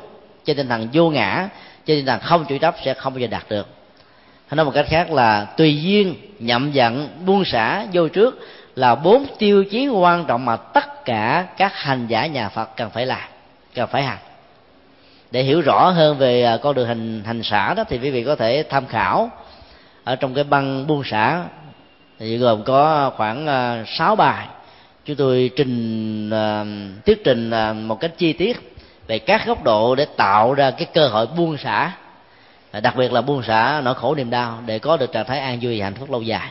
Quý vị có thể tham khảo nó ở trên à, trang web tủ sách phật học com hoặc là trong các đĩa cd à, liên lạc với lại sư cô diệu huệ tại chùa thì quý vị có thể có những cái băng đó. Bây giờ à, chúng ta kết thúc bài kinh và bắt đầu vào phần à, vấn đáp á. quý vị nào có thắc mắc thì nêu câu hỏi.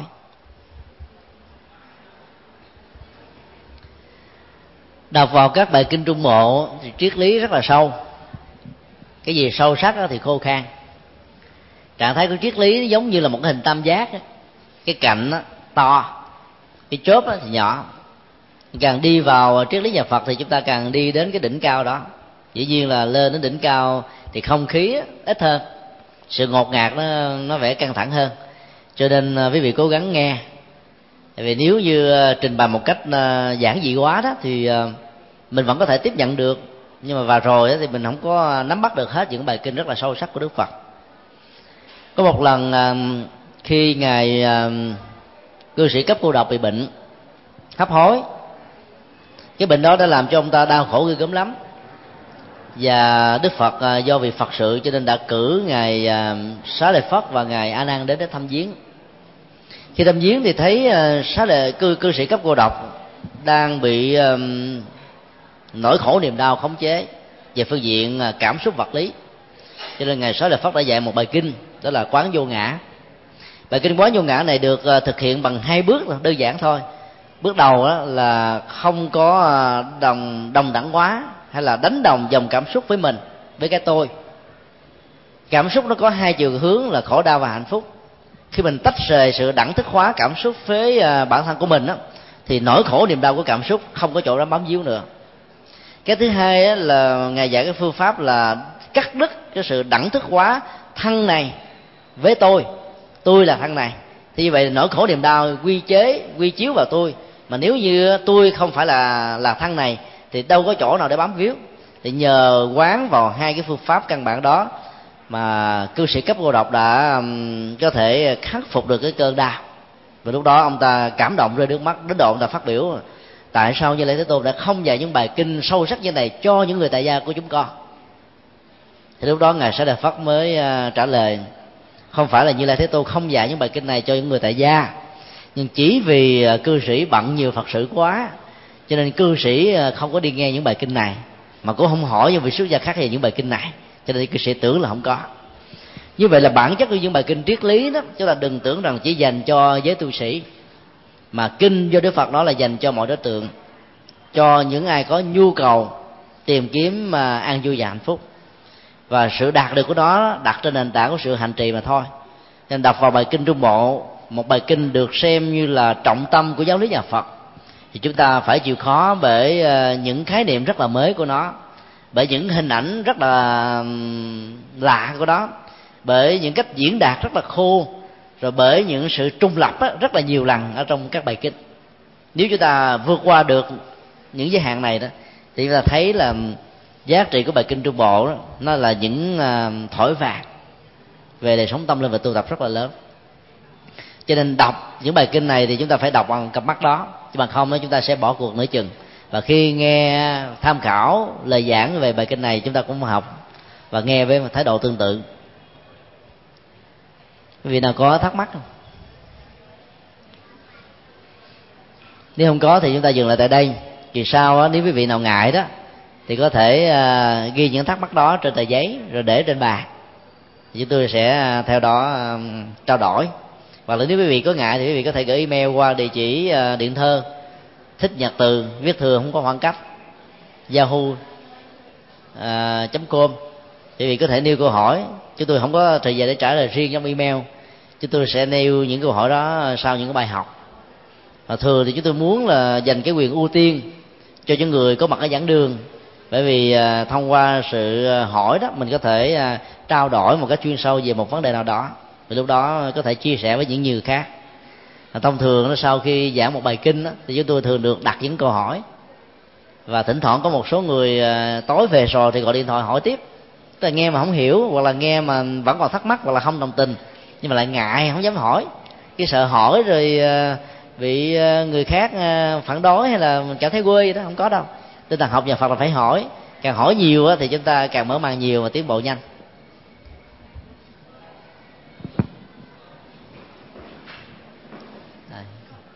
Có một câu hỏi hả? Ừ. Thưa thầy, thế gian thường dựa vào à, chữ này đọc không ra.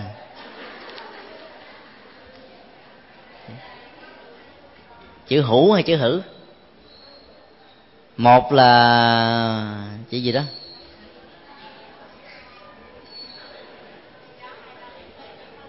À thế gian thường dựa vào nhất thế gì thăng tâm tiền tứ cuối.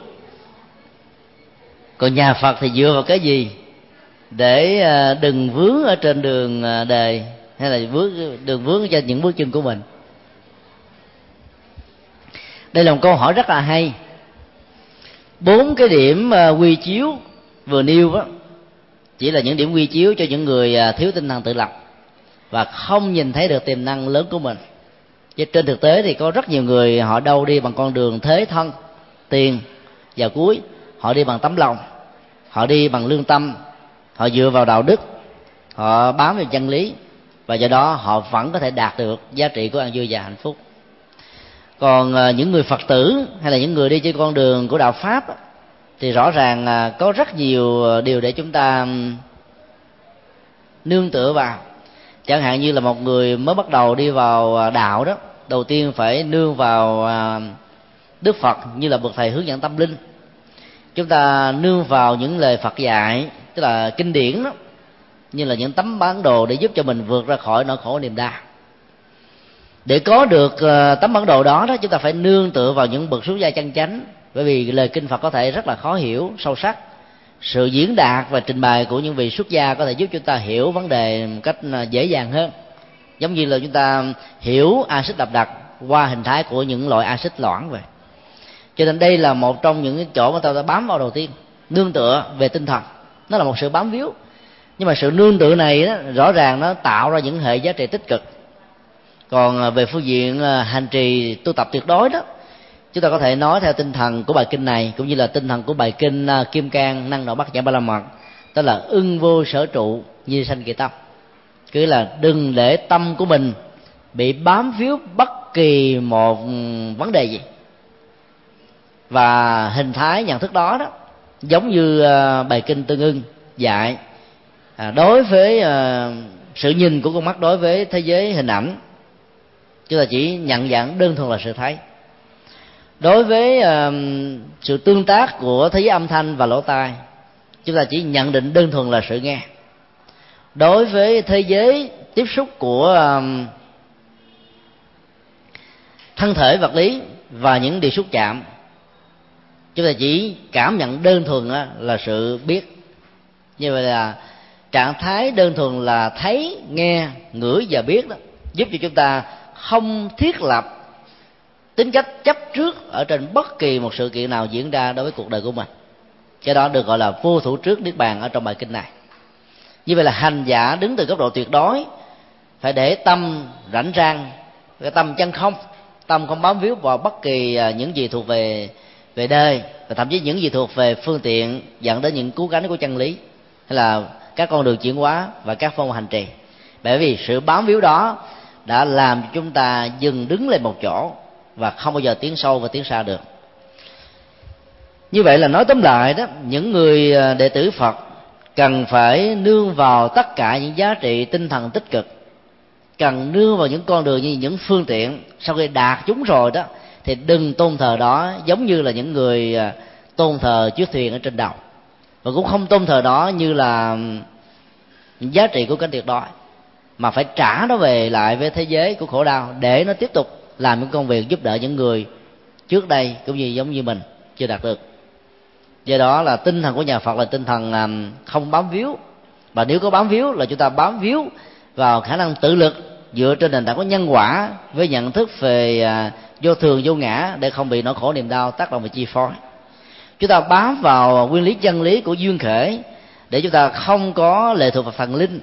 Chúng ta cũng không có lệ thuộc vào à, thế giới nhất nguyên. Chúng ta cũng không có lệ thuộc vào sự ngẫu nhiên hay là tình cờ. Mà chúng ta tin rằng mọi thứ trong cuộc đời này đều có nhân và quả gần và xa trực tiếp và gián tiếp quá khứ hiện tại và vị lai. Nói chung là nếu như cần phải có bám víu thì à, những người đệ tử nhà phật phải bám víu vào chân lý bám vào ở trong những con đường chuyển hóa để rồi sau khi đạt được, chúng ta phải buông nó để đạt được trạng thái an lạc cuối cùng. Nói chung là tùy theo cái cách nhìn và chúng ta có thể à, nương tựa hay là tạo ra những bước đi cho con đường của chính mình. Và khi đạt được đích điểm rồi thì bước đi đó đừng xem nó là cứu cánh tuyệt đối. Như vậy là chúng ta tạm dừng lại tại đây. Có một câu hỏi, mục đích của người tu là gì? Câu hỏi này ờ, vừa được trình bày ở phần đầu của bài giảng. Hình như là cô tới hơi muộn, phải không? Cho nên thôi, cô chịu khó nghe lại cái băng. Trong đó ờ, có nhiều người có mục đích khác nhau. Chẳng hạn như là đi tu để ờ, khỏi rơi vào tình là di quan. Đi tu để tìm kiếm cội phúc. Đi tu để trở thành người tu.